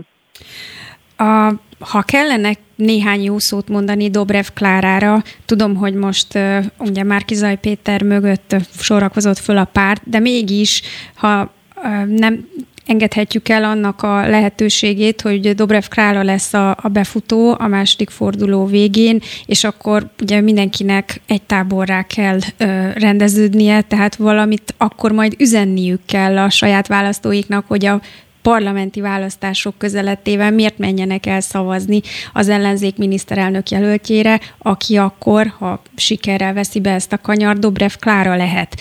Tehát vala, van a fejükben egyébként pozitív gondolat, pozitív üzenet Dobrev Klárával kapcsolatban, és ezt most taktikai okokból nem mondják el, vagy önök most mindent egy lapra tesznek fel? Szerintem egy, egy politikai pártnak a, a lényege az, hogy fontos közéleti kérdésekben állást foglal, és ezért is döntöttünk mi úgy, hogy, hogy, hogy, hogy támogatjuk a számmaradt három minisztere, vagy az első, vagy a második fordulóba bejutott miniszterelnök jelöltek közül azt, akiről mi azt gondoljuk, hogy képes legyőzni az Orbán rendszert, és képes egy új Magyarország alapjait letenni, és ez Márkizai Péter, de azt hiszem, hogy az csak az Orbáni logikában érvényes az a, az a feltevés, hogyha valakit támogatunk, akkor máshol nincsen jó gondolatunk, aki az ő ellenfele. Természetesen Dobrev Klárának számos kvalitása van, és, és, és hogyha ő nyeri meg a, az, e, az ellenzéki előválasztást, akkor teljes messzélességgel fogjuk támogatni az ő miniszterelnök jelöltségét. Amikor a Momentum... És ez fel... igaz igen? mind a hat, mind, uh-huh. csak hogy erről ugyebár egy, egy nyilatkozatot is aláírt mind a hat ellenzéki párt, úgyhogy ehhez kérdés nem fér, hogy bárki is legyen Aztán a második forduló győztese, a mögé befogunk. Uh-huh. Uh-huh. Természetesen.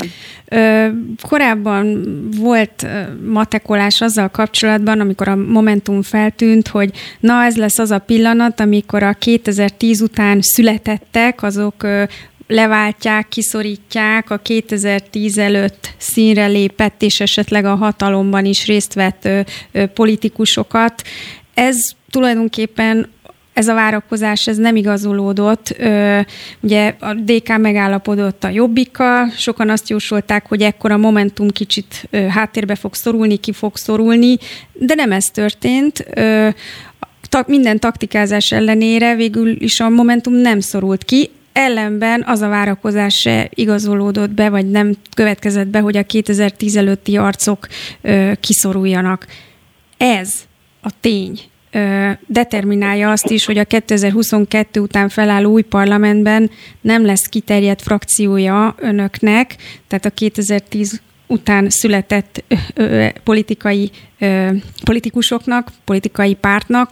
Mi a véleménye erről? Ez kudarc, ez, ez, ahogy erre visszatekint ezekre az évekre, jobban is lehetett volna a, a korábbi ö, hatalomban résztvevő politikusokat ö, hát kiszorítani, vagy ez egy hosszú folyamat, és majd egyszer ennek is eljön az ideje, hogy az a tisztulás megtörténjen, mint ami például Zúlóban.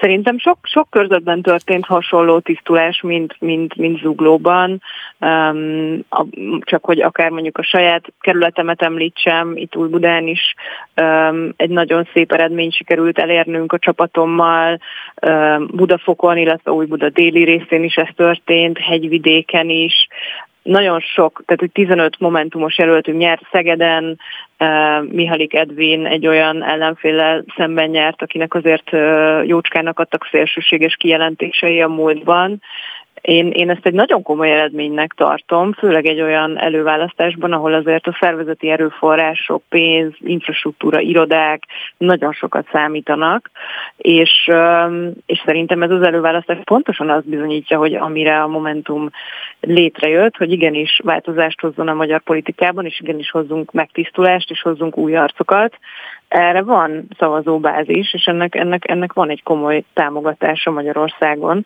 úgyhogy én mindenképpen sikernek látom nem csak, nem csak a, a, a, ezt az előválasztást, hanem, hanem az elmúlt éveknek a, az eredményeit is, hiszen, hiszen hát van két nagyon sikeres európai parlamenti képviselőnk, hét sikeres polgármesterünk, több mint száz önkormányzati képviselőnk, akik, akik az ország különböző pontjain bizonyítják azt, hogy, hogy ezeknek az értékeknek, ezekről az értékekről nem csak beszélünk, hanem, hanem, hanem képviseljük itt is őket a mindennapokban. Volt egyébként, ha így föl kell idézni ezeket a pillanatokat, ott a Jobbik DK szövetség megkötésekor a amikor azt érezték, hogy hű, ez veszélyes lehet, és hogy, hogy ez komoly hatással lehet, negatív hatással a Momentumra? Ja, akkor nagyon sokan cikkeztek erről. Na, nyilván a, a, a koalíciós Az önkörzetében különösen. Műfaja. Hát igen, de úgy tűnik, hogy olyan sokat nem számított a, a, a dolog, mert mert így is, hogy, hogy egyébként engem nem csak Fekete Győr András támogatott, hanem Karácsony Gergely és Márkizai Péter is így is sikerült egy szép, szép eredménnyel győzni, és, és, nagyon, és az a legmagasabb részvétellel, ami talán mindennél fontosabb, hogy az országban itt volt a legmagasabb részvétel, de hogy ne csak a saját nevemben beszéljek, természetesen a koalíciós tárgyalásoknak nagyon sok hullámvölgye van, de minden ellenzéki párt pontosan tudja azt, hogy ezeken a hullámvölgyeken túl kell lennünk, hogyha, hogyha 22 áprilisában győzni akarunk, és, és ezért mindent megtesz most már mindenki, ebben biztos vagyok. Ö, azt említette, hogy még nem döntött a elnöki ö, indulásról. Ö, esetleg azt tartja vissza, hogy ö, van egy ö, pozíciója, ami ugye egy kerületi alpolgármesteri pozíció, és abból nehéz országos ö, politikát csinálni. Ugye ezt sokan megpróbálták, és nem volt ez egy sikersztori, ha végignézünk, akik ezzel próbálkoztak. Ö, ez egy két különböző szerep. Ez okozza most még a konfliktust önben, vagy más okok miatt nem döntött erről? Számomra, hogyha új Buda egyéni parlamenti képviselője leszek, akkor, akkor ebben, a, ebben a pozíciómban újbudai lakosként, újbudai önkormányzati képviselőként, alpolgármesterként is az újbudai ügyek mindig is prioritást élveznek. Az, hogy erről még nem, ebben a kérdésben még nem hoztam döntést, ez egyedül annak tudható be, hogy nagyjából 36 órája állt be az a helyzet, hogy én alelnökként a pártvezetését ideiglenesen átvettem, és, és most nagyon fontos feladatunk van az előválasztás második fordulója, úgyhogy egy felelős vezető egy ilyen helyzetben erre a feladatra fókuszál, és utána, utána jöhet minden egyéb, egyéb döntés és feladat nem tudtam kimozdítani a komfortzónából, és most nézek Nagy Attila Tiborra, hogy nincs esetleg kérdése. Nem kérdésem, inkább csak megjegyzésem, hogy ő nyilván fel is akarja mérni a párton belüli támogatottságát, tehát gondolom ezért sem tudott még dönteni, mert még nem látja ön teljesen tisztán azt, hogyha ön ringbe szállna az elnöki pozícióért, akkor valóan többségbe is kerülne. Biztos vagyok abban, hogy egy nagyon nemes verseny lesz az elnöki pozícióért a Momentumon belül, mert hogy nagyon sok potens és, és vízióval bíró politikus jelölt, vagy politikus van a Momentumban, úgyhogy én én, én azt gondolom, hogy mindenki, aki, aki, aki szeretne ezért a pozícióját elindítani, azt bátorítom, hogy tegye azt meg, és, és minél, minél többen vesznek részt ebben a versenyben, annál nemesebb lesz az egész pont ugyanúgy, mint az előválasztás esetében, úgyhogy, úgyhogy az, az, az, annak az oka, hogy én nem döntöttem, az tényleg kizárólag az, hogy, hogy most nagyon fontos dolgaink vannak, mind, mind ellenzék, mind, mind momentum, úgyhogy ezekre igyekszem fókuszálni. Az biztos, hogy újságíróként megállapíthatom, látom, hogy fegyelmezett politikusi válaszok, és nagyon szépen köszönöm Orosz Annának, hogy velünk volt, és beszélhettünk az előválasztásról. Én is köszönöm szépen a lehetőséget. Minden jót kívánok. Viszont hallásra. Ha lehet, akkor Orosz Annáról még érdemes volna pár szót mondani, már csak azért is, mert ő némileg más stílust képvisel, mint Fekete Győr András, illetve mint a Momentumnak az eddig rivalda fényben lévő politikusai. Nekem alapvetően az volt a benyomásom a momentumos országos politikusok jelentős részéről, hogy ők nem szeretnek sokat olvasni nem szeretik a sok adatot, számot, összefüggést, hanem inkább jól hangzó tételmondatokban, akciózásban élik ki magukat. Ilyen volt Fekete Győr András is. Ehhez képest Orosz Anna más. Tehát ahogy el is hangzott, ő alpolgármester, és ő maga is beszélt arról, hogy ő komoly fontos tapasztalatukat szerzett a polgármesterként, hogy neki kompromisszumra is kell törekednie. Tehát miután ő egyedül, illetve ott a Momentum nem alkot többséget, hanem össze kell fogni a más pártokkal is, és fontos tapasztalatokat szerzett még a helyi közigazgatásnak a működtetésében. Orosz Anna egyébként is szerintem egy jó szellemi képességgel megáldott politikus, aki szemmel láthatóan most is kiderült az interjúból megfontolt, mérsékelt stílusú, tehát Fekete Győrnek azért voltak nagyon elgaloppírozott, rendkívül rosszul sikerült megnyilvánulásai és interjúi. Ehhez képest Orosz Anna szerintem más minőséget Ugye képvisel. Sokan, sokan az elemzők közül arra vezetik vissza Fekete Győrnek a rossz szereplését, hogy nagyon rossz antréja volt a Partizánba adott hosszú interjújával. Az, az tragikusan sikerült, de én nem gondolom, hogy Mert ez lenne az egyedül utána a tévévitákra, mintha egy másik Fekete Győr András láttuk Igen, ott volna. már jobban összeszedte magát, de késő volt. Tehát az a partizán interjú annyira beleégette a nézők, vagy a nézők jelentős részében, hogy Fekete Győr egy felkészületen rossz politikus, hogy hiába próbált már ezen változtatni, nem sikerült, de nem ez volt Fekete Győrnek az egyetlen rossz szereplése, és ráadásul nem csak a előválasztási kampányban voltak neki fura, vagy nem kellően jó mondatai, hanem korábban is, ahogy említettem, ő nem nagyon tudott igazán kompetens politikussá válni, legalábbis a nézők jelentős része szemében, és szerintem ez is probléma volt. Ehhez képest szerintem Orosz Anna meg Donát Anna másfajta minőséget képvisel szakmailag. Ami pedig, ha még nem tudom, van erre időnk a Momentumról, talán még érdemes, Abszolút. érdemes általában véve is beszélni, hiszen Fekete Győr távozásával mégiscsak egy szakasz, egy pártelnöki szakasz zárul le. Amikor is a Momentum elindult, akkor 2007-ben azzal is berobbant a NOL olimpia kampányon kívül az országos nyilvánosságba, hogy az egész politikai elitet elutasította. Tehát a Momentum azt mondta, hogy ők az árváknak a pártjája, az egész politikai elit Gyurcsányustól, Orbánustól menjen a levesbe, mert ők élhetetlen országot teremtenek. Igen, ezért is tettem föl a kérdést, de mi, hogy... De mi majd megmutatjuk, hogy másképp fogjuk csinálni, és tényleg az idősem nemzedékeket elküldték már, mint a politikai vonalon a francba.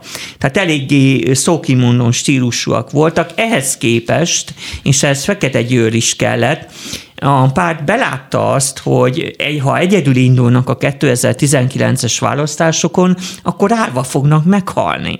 Tehát össze kell fogniunk, és az egy jelentős fordulat volt, ez tette lehetővé azt, hogy a Momentumot bevették a hatpárti összefogásban, és Fekete Győr Andrásnak az viszont mindenképpen érdeme, hogy ő ezzel megalapozta a Momentum parlamenti jelenléték. Tehát ahogy Orosz Anna is utalt rá, a Momentum minden bizonyal frakciót fog tudni alakítani, és ez a most távozó pártelnöknek is az, érdek, az érdeme, az én megítélésem szerint. Egyébként, ha az elmúlt 30 évre 30 évet visszanézünk, nagyon érdekes, hogy a Fidesz is részben azzal kezdte az 1980-as évek végén, 88-89-ben, hogy ő nem akar az urbánus népi vitákban részt venni.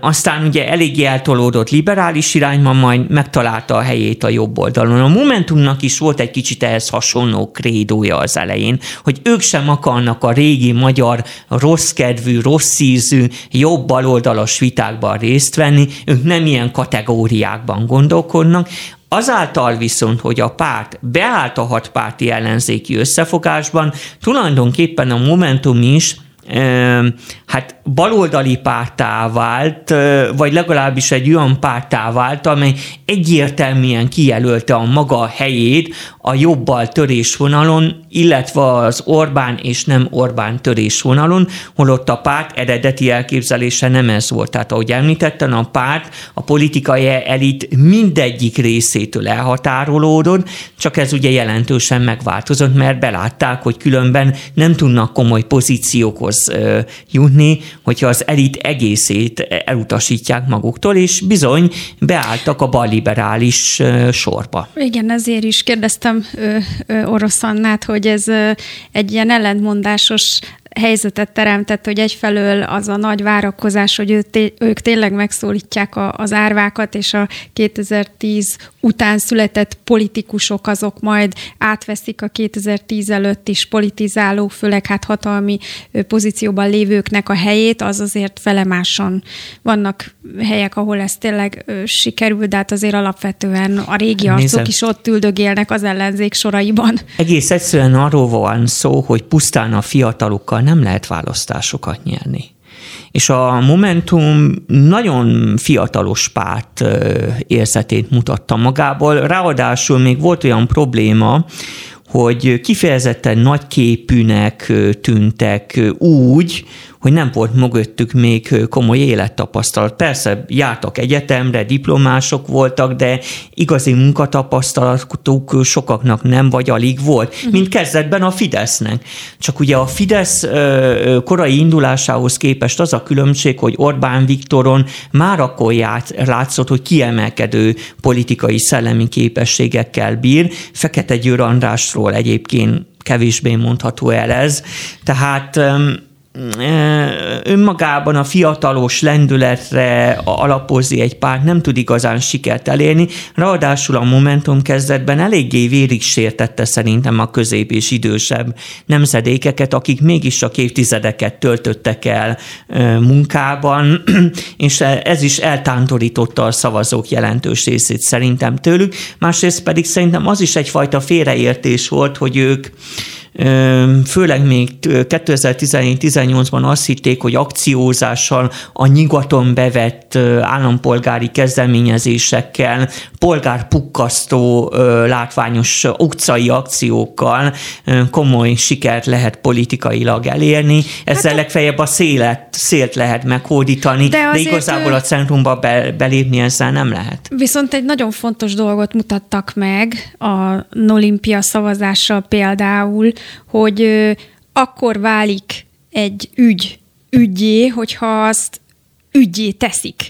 És ugye a nolimpiás kampány előtt ezt azért hoztam be, mert emlékszem a közvéleménykutatásokra, hogy olyan fele-fele volt Budapesten a, a támogatók és ellenzők aránya az olimpiát tekintve, és amikor ők elkezdték ezt kivinni az utcára, és akcióztak, és ügyet csináltak abból, hogy a, az olimpia ellen kampányoljanak, ugye a pénz meg a korrupció ö, ö, gyanús ügyek már akkor olyan nagy számban voltak jelen a közéletben, hogy okkal feltétel feltételezhették, hogy az olimpia is egy nagy lopás lesz, szóval, hogy nagyon jól ö, tematizálták ezt a dolgot, és azonnal meg is fordult a közvélemény, tehát, hogy hirtelen nagyon ö, megváltoztak az arányok, nem fele-fele volt, hanem a, a budapesti lakosok nagy része Na ez az, de hol is akcióztak? Hol is zajlott ez az olimpia kampány? Budapesten, nem Fehérgyarmaton, nem Máté Szalkán, nem helyen, hanem Budapesten, amelyik némi túlzással tele van egyetemmel. Magyarul ugye ők a, először a nagyvárosi értelmiség körében szereztek jelentős szavazatokat, illetve a nagyvárosi lakosság körében, körének egy részében lettek viszonylag népszerűek, de ez Magyarország vezetéséhez kevés.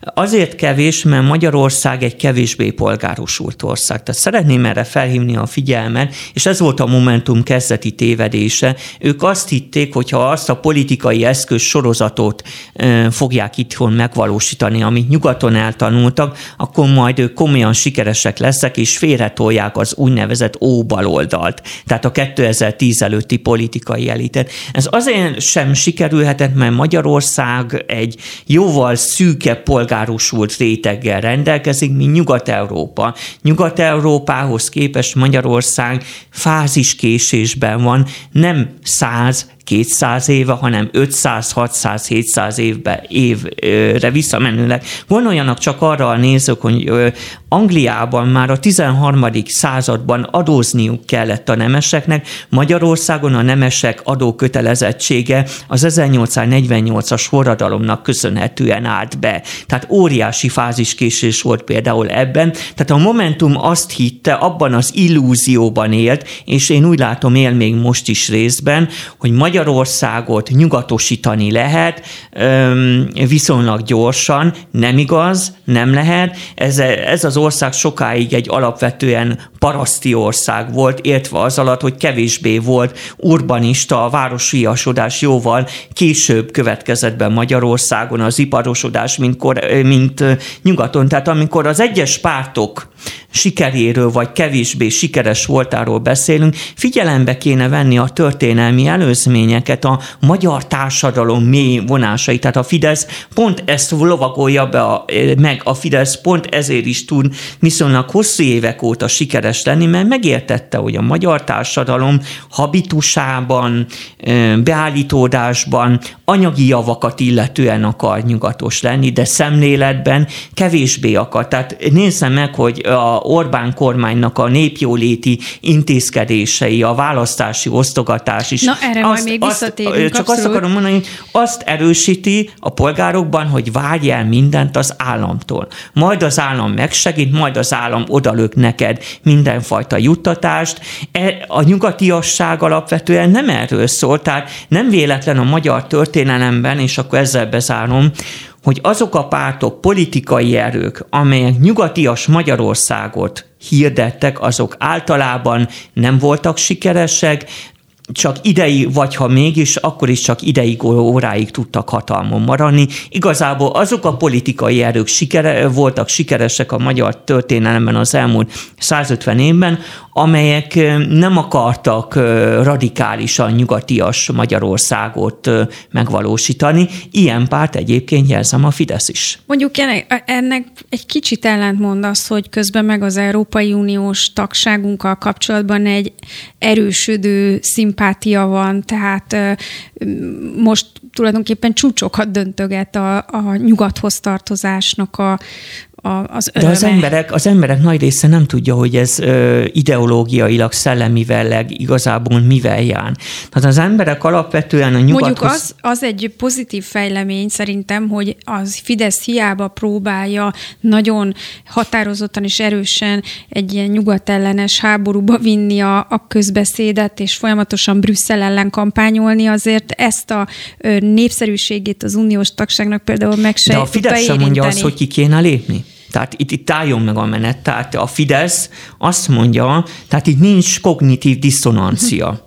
Tehát a Fidesz azt mondja, hogy mi természetesen az Európai Unió tagjainak kell maradnunk, de az Európai Uniót belülről kell megreformálni, a magyaroknak is ebben komolyan kész, részt kell venni, a lengyelekkel, eddig ugye Babissal, vagy akár a szlovénokkal közösen. Tehát a Fidesz azt mondja, hogy, hogy az a nyugati szemléletmód, LMBTQ jogoknak az erősítése például, az kevésbé fér össze a magyar, magyarok hagyományos értékvilágával. Én ezt úgy egészíteném ki, hogy a magyarok egy részének ö, hagyományos értékvilágával, mert természetesen a magyarok sem egyformák, tehát azért van egy viszonylag jelentős réteg is, amelyik például szívesen néz nyugatias filmeket, Netflixen, HBO-n és más helyeken, amelyik megengedheti magának annak anyagilag, hogy ki kiutazzon gyakrabban Nyugat-Európába, amelyik igenis szereti a nyugati szemléletmódot, de azért van egy jelentős masszív választói réteg, amelyik azt mondja, hogy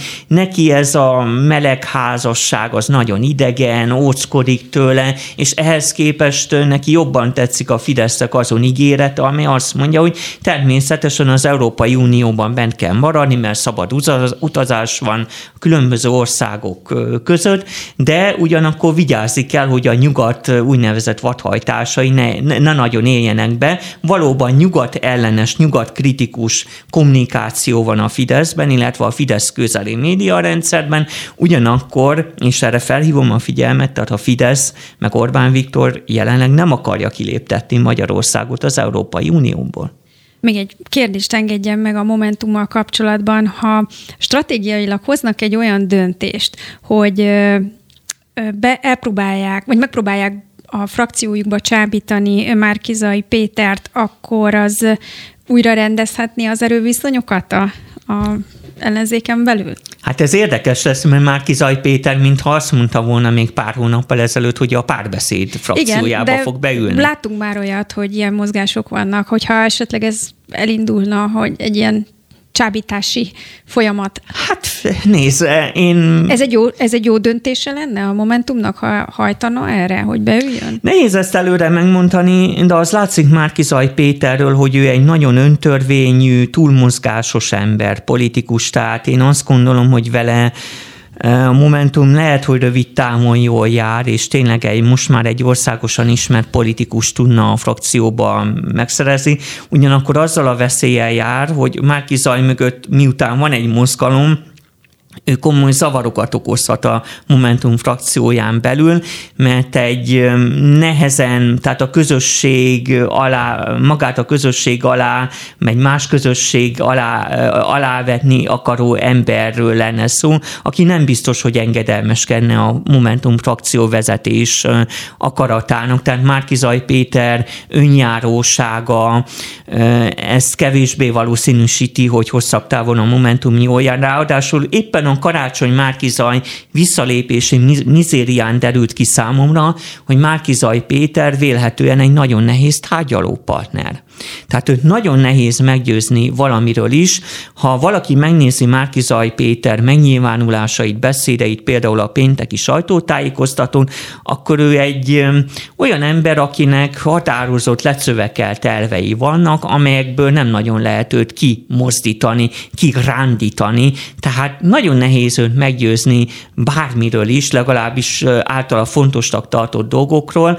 Tehát én, azt gond, én attól tartok, hogy bárki számára a Márkizaj Péterrel való együttműködés nagyon nagy kihívás lesz. Minden esetre ezek a lecövekelt álláspontjai sok mindenkinek megnyerték a tetszését. Ö, Ungvári Krisztián írt egy hosszabb értekezést a Facebookra, hogy miért támogatja, ugye a konzervatív történészről van szó. Ungvári Rudolf a, a 444 nevű portálon ö, ö, korteskedett Márkizai mellett, szóval sokan ö, látszik, hogy a különböző palettákról szólít meg. Ismerjük el, hogy Márki Zaj Péter abban mindenképpen ügyes volt, hogy képes volt 20%-ot összeszedni. Hát bizony, és azért ugye... Erre, erre nem számítottak nem egy... egyébként sem a közvéleménykutatók, sem pedig más elemzők. Volt olyan újság, ahol a nyomdai határidő előtt még úgy tűnt, hogy Jakab Péter lesz a harmadik. Igen, tehát Márki Zaj Péter abban mm, feltétlenül ügyes, hogy összetudott szedni sokféle embert, ő alapvetően elitellenességgel indult, illetve ezzel operál meg pártellenességgel, illetve azzal, hogy ő a csalódott jobboldaliakat igyekszik bevonzani. De, de valójában, de valójában én azt gondolom, hogy Márkizaj Péter a jobbik szavazóinak egy részét szerezte meg. Nem biztos, hogy egy tömegével megszerzett csalódott fideszeseket. Lehet, hogy itt van egy komoly tévedés egyes számításokban. Egy kicsit beszélnünk kéne a Fideszről is, mert nagyon érdekes, ahogy a Fidesz erre az egész előválasztási történetre reagál. Ugye eleinte megpróbálták teljesen jelentéktelennek tekinteni, nem is számoltak be róla, hát a közmédia az hosszú ideig hallgatott az egészről, majd most utána már nem hallgat. most már inkább a bohózat és az egyéb jelzők. Most már ezek beszámolnak róla. Be, beszámolnak róla, és onnan lehet érzékelni, hogy ezért ez mégiscsak egy, túl azon, hogy most a legfrissebb Republikon mutatja azt, hogy van rá átrendeződés a, a szavazók között is, tehát a bizonytalanok közül talán többen érzik úgy, hogy most lenne hajlandóságuk az ellenzéki összefogásra leszavazni, de minden esetre az látszik, hogy a, a Fidesz elkezdte komolyan venni ezt a dolgot, ha másból nem, hát onnan láthatjuk, hogy ígéret cunami hangzott el a miniszterelnöktől, a családosok visszakapják az SZJA-jukat, a nyugdíjasok 80 ezer forintos egyszeri ö, ö, pénzt fognak kapni, emellett megígért fűtfát egészségügyi dolgozóknak, szociális dolgozóknak, szóval egy... Mondjuk ezen, bocsánat, hogy félbeszakítom, de ezen ígéretek egy részét már korábban megtette a Fidesz. Csak most, ahogy jött az előválasztás, még erősebben hangoztatja ezeket. Mindenesetre ezt lehet mondani, hogy erre való reakció.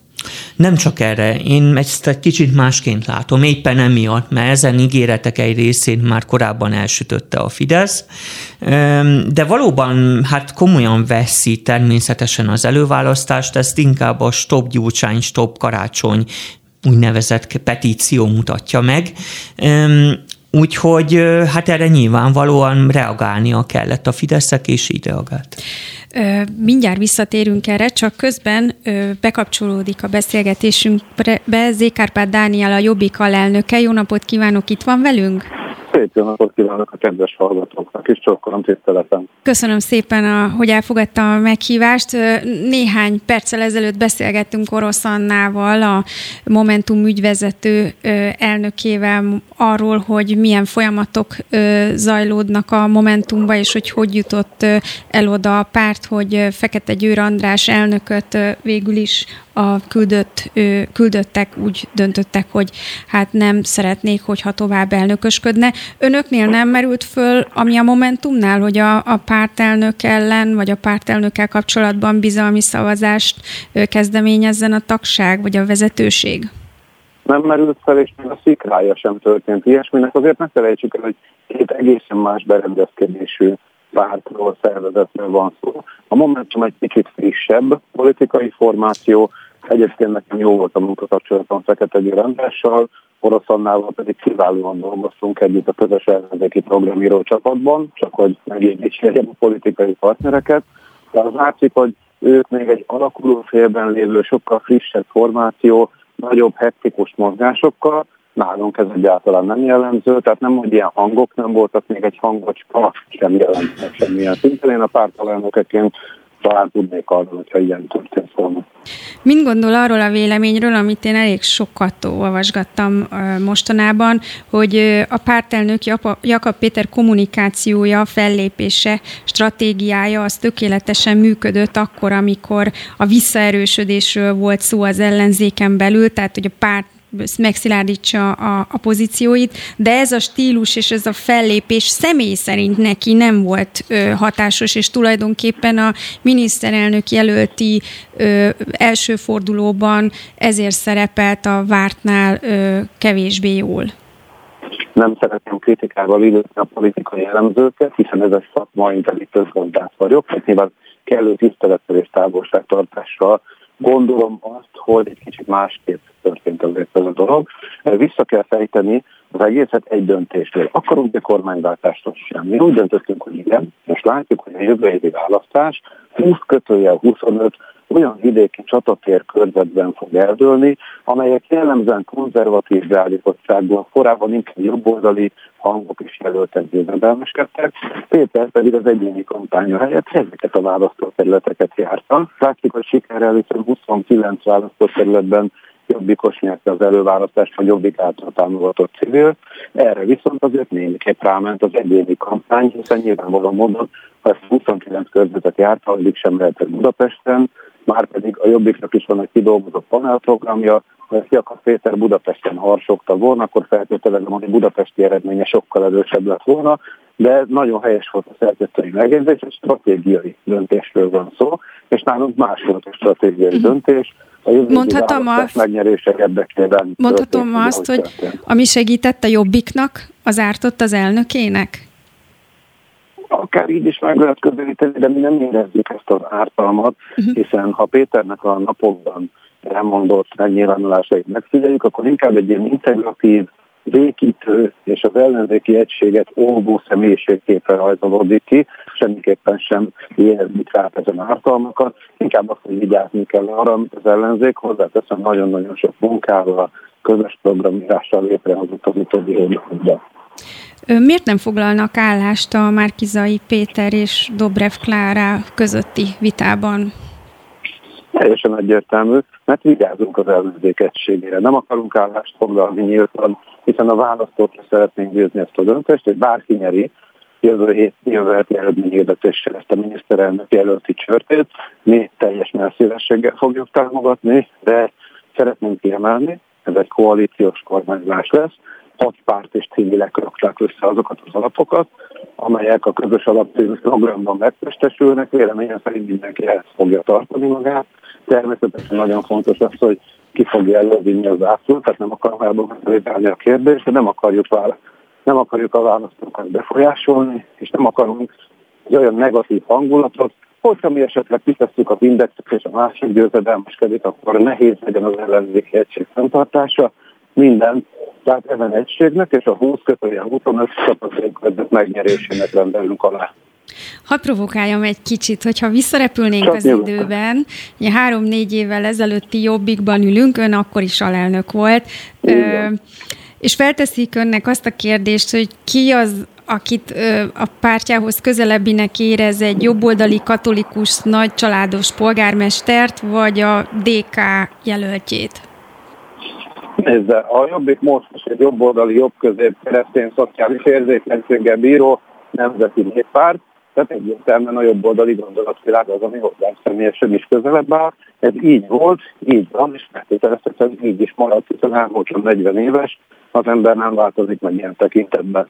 De azt látjuk, hogy az a közös program, ami létrejött, nem baloldali program, nem jobboldali program, hanem mindenki számára befogadható, rendszerváltó program, hiszen kétségtelen megvannak az ideológiai jelentétek, a politikai partnerek is közöttünk. Lehet, hogy egyszer szeretnénk is leboxolni ezeket, de sokkal fontosabbnak tartjuk, hogy ezeket az esetleges nézetkülönbségeket egy demokrácián belül demokratikusan működő parlamentben vitathassuk meg egymással, és ennek rendeljük alá mostani politikai döntéseinket. Természetesen az egyéni szimpátia sokszor előtől, és érezzük ezt bizonyos megszólalásoknál, de mindenkit arra intenék, hogy vigyázzon erre az egységre, nélkül nem lesz kormányváltás Magyarországon. Jó, jól kikerülte a csapdát, de akkor hadd kérdezzem tovább ezen a, ezen a vonalon, hogy a városban azt csiripelik, hogy a Jobbik és a DK közti együttműködés a listaállítása is kiterjed, és tulajdonképpen ezért nem foglalnak állást ebben a kérdésben. Nézd, én alelnökként, aki nyilván képben van belső döntéseket illetően, kanyar élmosolja fogadom ezeket a jobb DK paktum és egyéb fejtegetéseket. Még egyszer mondom, nem akarom a politikai jellemzőt kenyerét elvenni, de a jobbiknak a legtöbb választókerületre kiterjedő módon lehet más a politikával van megállapodása. Történetesen Márkizai Péter a választókerületében éppen támogattuk. Máshol nagyon-nagyon sok NMM-es jelöltet támogattunk, vagy ők támogatták a jobbik jelöltjét, tehát nincs paktum, nem létezik ilyesmi, minden párt kötött megegyezéseket minden párttal, és az lett volna a felelőtlenség, hogy ezt nem teszik meg az ellenzéki pártok, mert akkor nem a legalkalmasabb jelöltet tudtak volna kiválasztani minden választókerületben, ezt pedig kockáztatta volna a kormányváltás, tehát felelőtlenség lett volna. Ö, Nagy Attila Tiborral ülök itt a stúdióban, ő, őnek is lenne kérdése. Üdvözlöm, alelnök úr! Tisztelettel köszöntöm én is Önt, alelnök úr, képviselő úr. Elvileg az lett volna logikus, hogy miután Markizai Péter is jobboldali, önök is, ahogy ön is említette, jobb-közép, jobboldali keresztény politikát folytatnak, hogy önök kedvelik egymást, hiszen egy azon ideológiai térben vannak. Ehhez képest az embernek kívülről tényleg az a benyomás, hogy Márkizaj Péter és a Jobbik elnöke Jakab Péter között hát meglehetősen hűvös a viszony, és lehet, hogy ez azért is van így, mert önök részben ugyanazokra a jobboldali szavazókra hajtanak. Erről mit gondol? Nézd, szerintem némi túlgondolás azért van ezen fejtegetés mögött. Alapvetően mi mindannyian egy ellenzéki összefogáson belül vagyunk. A hat párt is, de a civilek mozgalma is, sőt, a Pálinkás József pártja is. Tehát én ezt egy nagy szekértáborként képzelem el, sőt, kitörjesztő értelmezéssel, azt az eleget is ideértem, ahol civil szakértőkkel, az MMM egyes koordinátoraival, vezetőivel nagyon jól dolgoztunk együtt a közös program véleményezésen, finomhangolásán. Nem szabad tehát túldimenzionálni bármifajta személyes esetleges nézetkülönbséget, és hát most a szavazó táborokra célzó fejtegetést folytatni, én egy kicsit károsnak tartom. Meg kell nézni azt, hogy az ellenzéki összefogás számára tudott plusz szavazókat behozni, tehát olyanokat, akik korábban az adott párt holdudvarában vagy látókörében nem jelentek meg. Jakab Péter ugye szerencsére a jobbikkal együtt sok ilyet behozott, de mindenkit üdvözlök, aki szintén tudja ezt a tábort bővíteni. És még egyszer mondom, lehet, hogy ez ilyen szetifizált dolognak tűnik nálam, de közös program. Engem a közös program egyik kidolgozója, aki nyilván nagyon-nagyon motivál, és azt látom, hogy amíg ezt minden párt elfogadja, minden civil elfogadja, még megvan az a közös nevező, ami által mindenféle esetleges vitát lehet rendezni. Tehát azt, hogy kinek a megszólalásai melyik politikai dimenzióra akarnak hatni, nem tudom értelmezni egy előválasztás tükrében, nekünk kormányt kell váltani, ehhez pedig mindenkire szükség van. Na de az, hogy az egyes, bocsánat, de az, hogy az egyes pártoknak milyen nagy lesz a frakciójuk, az nagyon is pártkérdés. Tehát a jobbiknak sem mindegy, hogy milyen nagyságú frakciót tud alakítani, és ráadásul az országos lista befutó helyeig ért is nagy helyezkedés van, vagy lesz majd a második forduló után. Tehát én azt gondolom, hogy nagyon is releváns kérdés, hogy például jobb-közép szavazókat Márkizaj Péter tudja jobban megszólítani, vagy esetleg önök? Így van, szerkesztő úr, de azért nézzük meg a jelöltek karakterisztikáját, és rögtön árnyaltabbá válhat ön számára is a kérdés. Én 51 városban fordultam meg a nyári országjárás során. Nem nagyon értem a jelöltek pártlógóit, mindenkinek igyekeztem ugyanúgy segíteni, de azt láttam, hogy Észak-Kelet-Magyarországon, vagy éppen nyugaton rengeteg olyan jelöltet kampányoltam együtt, aki MMM tag, ekközben jobbikos vagy jobbik által támogatott jelölt, és semmiféle meghasonlást nem okozott. Tehát sokszor ugyanazokról az emberekről beszélünk, és hát azt látjuk, hogy persze nagyon fontos számunkra is egy nagy erős frakció. Az előválasztási eredményekből kirajzolódik, hogy a DK és a Jobbik tudott nagyon nagy számú előválasztási körzetet elhozni, ez talán azért sejtett valamit a jövőbeli frakció viszonyokról is, de nagyon sokat számít az, hogy ezekből hányat lehet mandátumra váltani. Tehát nagyon jól hangzik a Jobbik 29 körzete, de számunkra ugyanilyen fontos, hogy ebből 29 mandátum is váljon jövőre, és hát aztán a választási győzelmet követően nem lesz időnk ilyen fejtegetésekre, hogy melyik párt, melyik szavazótáborba idézően utazik, hiszen annyi munkánk, annyi feladatunk lesz, hogy a Fidesz által keltett bajokat eltüntessük, kiavítsuk, hogy azt most meg talán el sem tudjuk képzelni. Hadd kérdezzek még ezzel kapcsolatosan valamit, ugye ön is említette, hogy a DK és a Jobbik lesz várhatóan a parlament nem Fideszes oldalán a legnagyobb frakció. A Jobbiknak nem az lenne az érdeke, hogy valahogy mégiscsak már Kizai Péter legyen a miniszterelnök majd, illetve hát most a győztes ebben a második fordulóban, hiszen a DK-val önök most per pillanat szövetségben vannak, de ugyanakkor riválisok is, és az önökhöz közel álló politikai kultúrában, meg világnézetben közelebb álló Márkizai Péter, az jobb lenne stratégiailag, hogyha ö, ö, támogatnák, mint hogyha a közvetlen rivális adná a miniszterelnököt. Nézze meg, csak azt mondom, hogy kicsit túl gondoljuk talán ezt a kérdést nekünk mindenki a szövetségesünk, az lesz a kiemelt stratégiai partnerünk, aki megnyeri az előválasztást, akármelyik is legyen a két személy közül. Én senkire nem szeretnék úgy tekinteni ellenzéki oldalon, mint rivális, vagy mint legfőbb szövetséges. Már kifejtettem, hogy ez az állítólagos Big DK miért nem létezik. Tehát szerkesztő azt, hogy most folytathatná a kérdést, hogyha számokból indulunk ki, melyik ebben ki állapodott meg kivel, hogy akkor a Jobbik LMP paktum értelmében mit várunk a 2022 utáni országgyűlésben, és én el fogom mondani, hogy nagyon szeretném, ha az LMP-nek önálló frakciója lenne, hiszen sokkal több körzetben állapodtunk meg velük, mint a demokratikus koalícióval, és szerintem ez egy céltalan iránya lenne ennek a most kiváló beszélgetésnek. Nagyon szépen köszönöm Zékárpát Dánielnek, a Jobbik alelnökének, hogy bekapcsolódott a beszélgetésünkbe, és Én kicsit elemeztük a, a helyzetet. Köszönöm, minden jót kívánok! Fegyelmezettek a pártok, és a politikusok nincs kiszólás, le, érezni, hogy, hogy, egy, hogy megpróbálják tartani ezt az egységet. Hiába próbálkoztunk mindenféle körbenfont kérdéssel. De ez, de ez a fegyelmezettség, ez, ez a jobbikra vonatkozik. Hát a jobbikra is, meg orosz Annára is. Na igen, tehát akik most megszólaltak, mert ez a fegyelmezettség, ez a jófélesültség azért a, a második forduló eseményeire én azt gondolom kevésbé vonatkozik.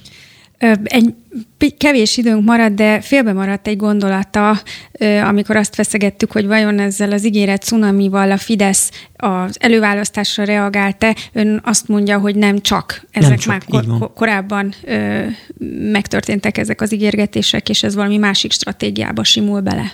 Igen, ezek az ígérgetések már hónapok óta zajlanak, Például a 13. havi nyugdíj két részletének a visszaadása vagy odaadása már hónapokkal ezelőtt téma volt. Kétségtelen, hogy az előválasztás idején fejelte meg Orbán Viktor a négy hetire való visszaadással. Tehát az előválasztások ilyen hatása valóban volt a Fidesz, hogy tovább fokozta ezeket az ígéreteket, de az a választási osztogatás, ez már jócskán beindult az előválasztási kampány elő. Hát nem jócskán, de úgy, úgy pár hónappal az előválasztás előtt már beindul. Egyébként is a Fideszre az elmúlt 11 évben jellemző volt, hogy választásokhoz közeledve elkezdett osztogatni, de most minden, tehát kett, minden korábbinál jelentősebb osztogatást válható, ami a NER eddigi időszakát életi. Nagyon szépen köszönöm, hogy Nagy Attila Tibor velem tartott, és elemezhettük a két forduló közötti előválasztási csatateret. Én is köszönöm szépen. Köszönöm szépen a hallgatóknak, hogy velem voltak. Holnap Hont András várja önöket. Minden jót kívánok!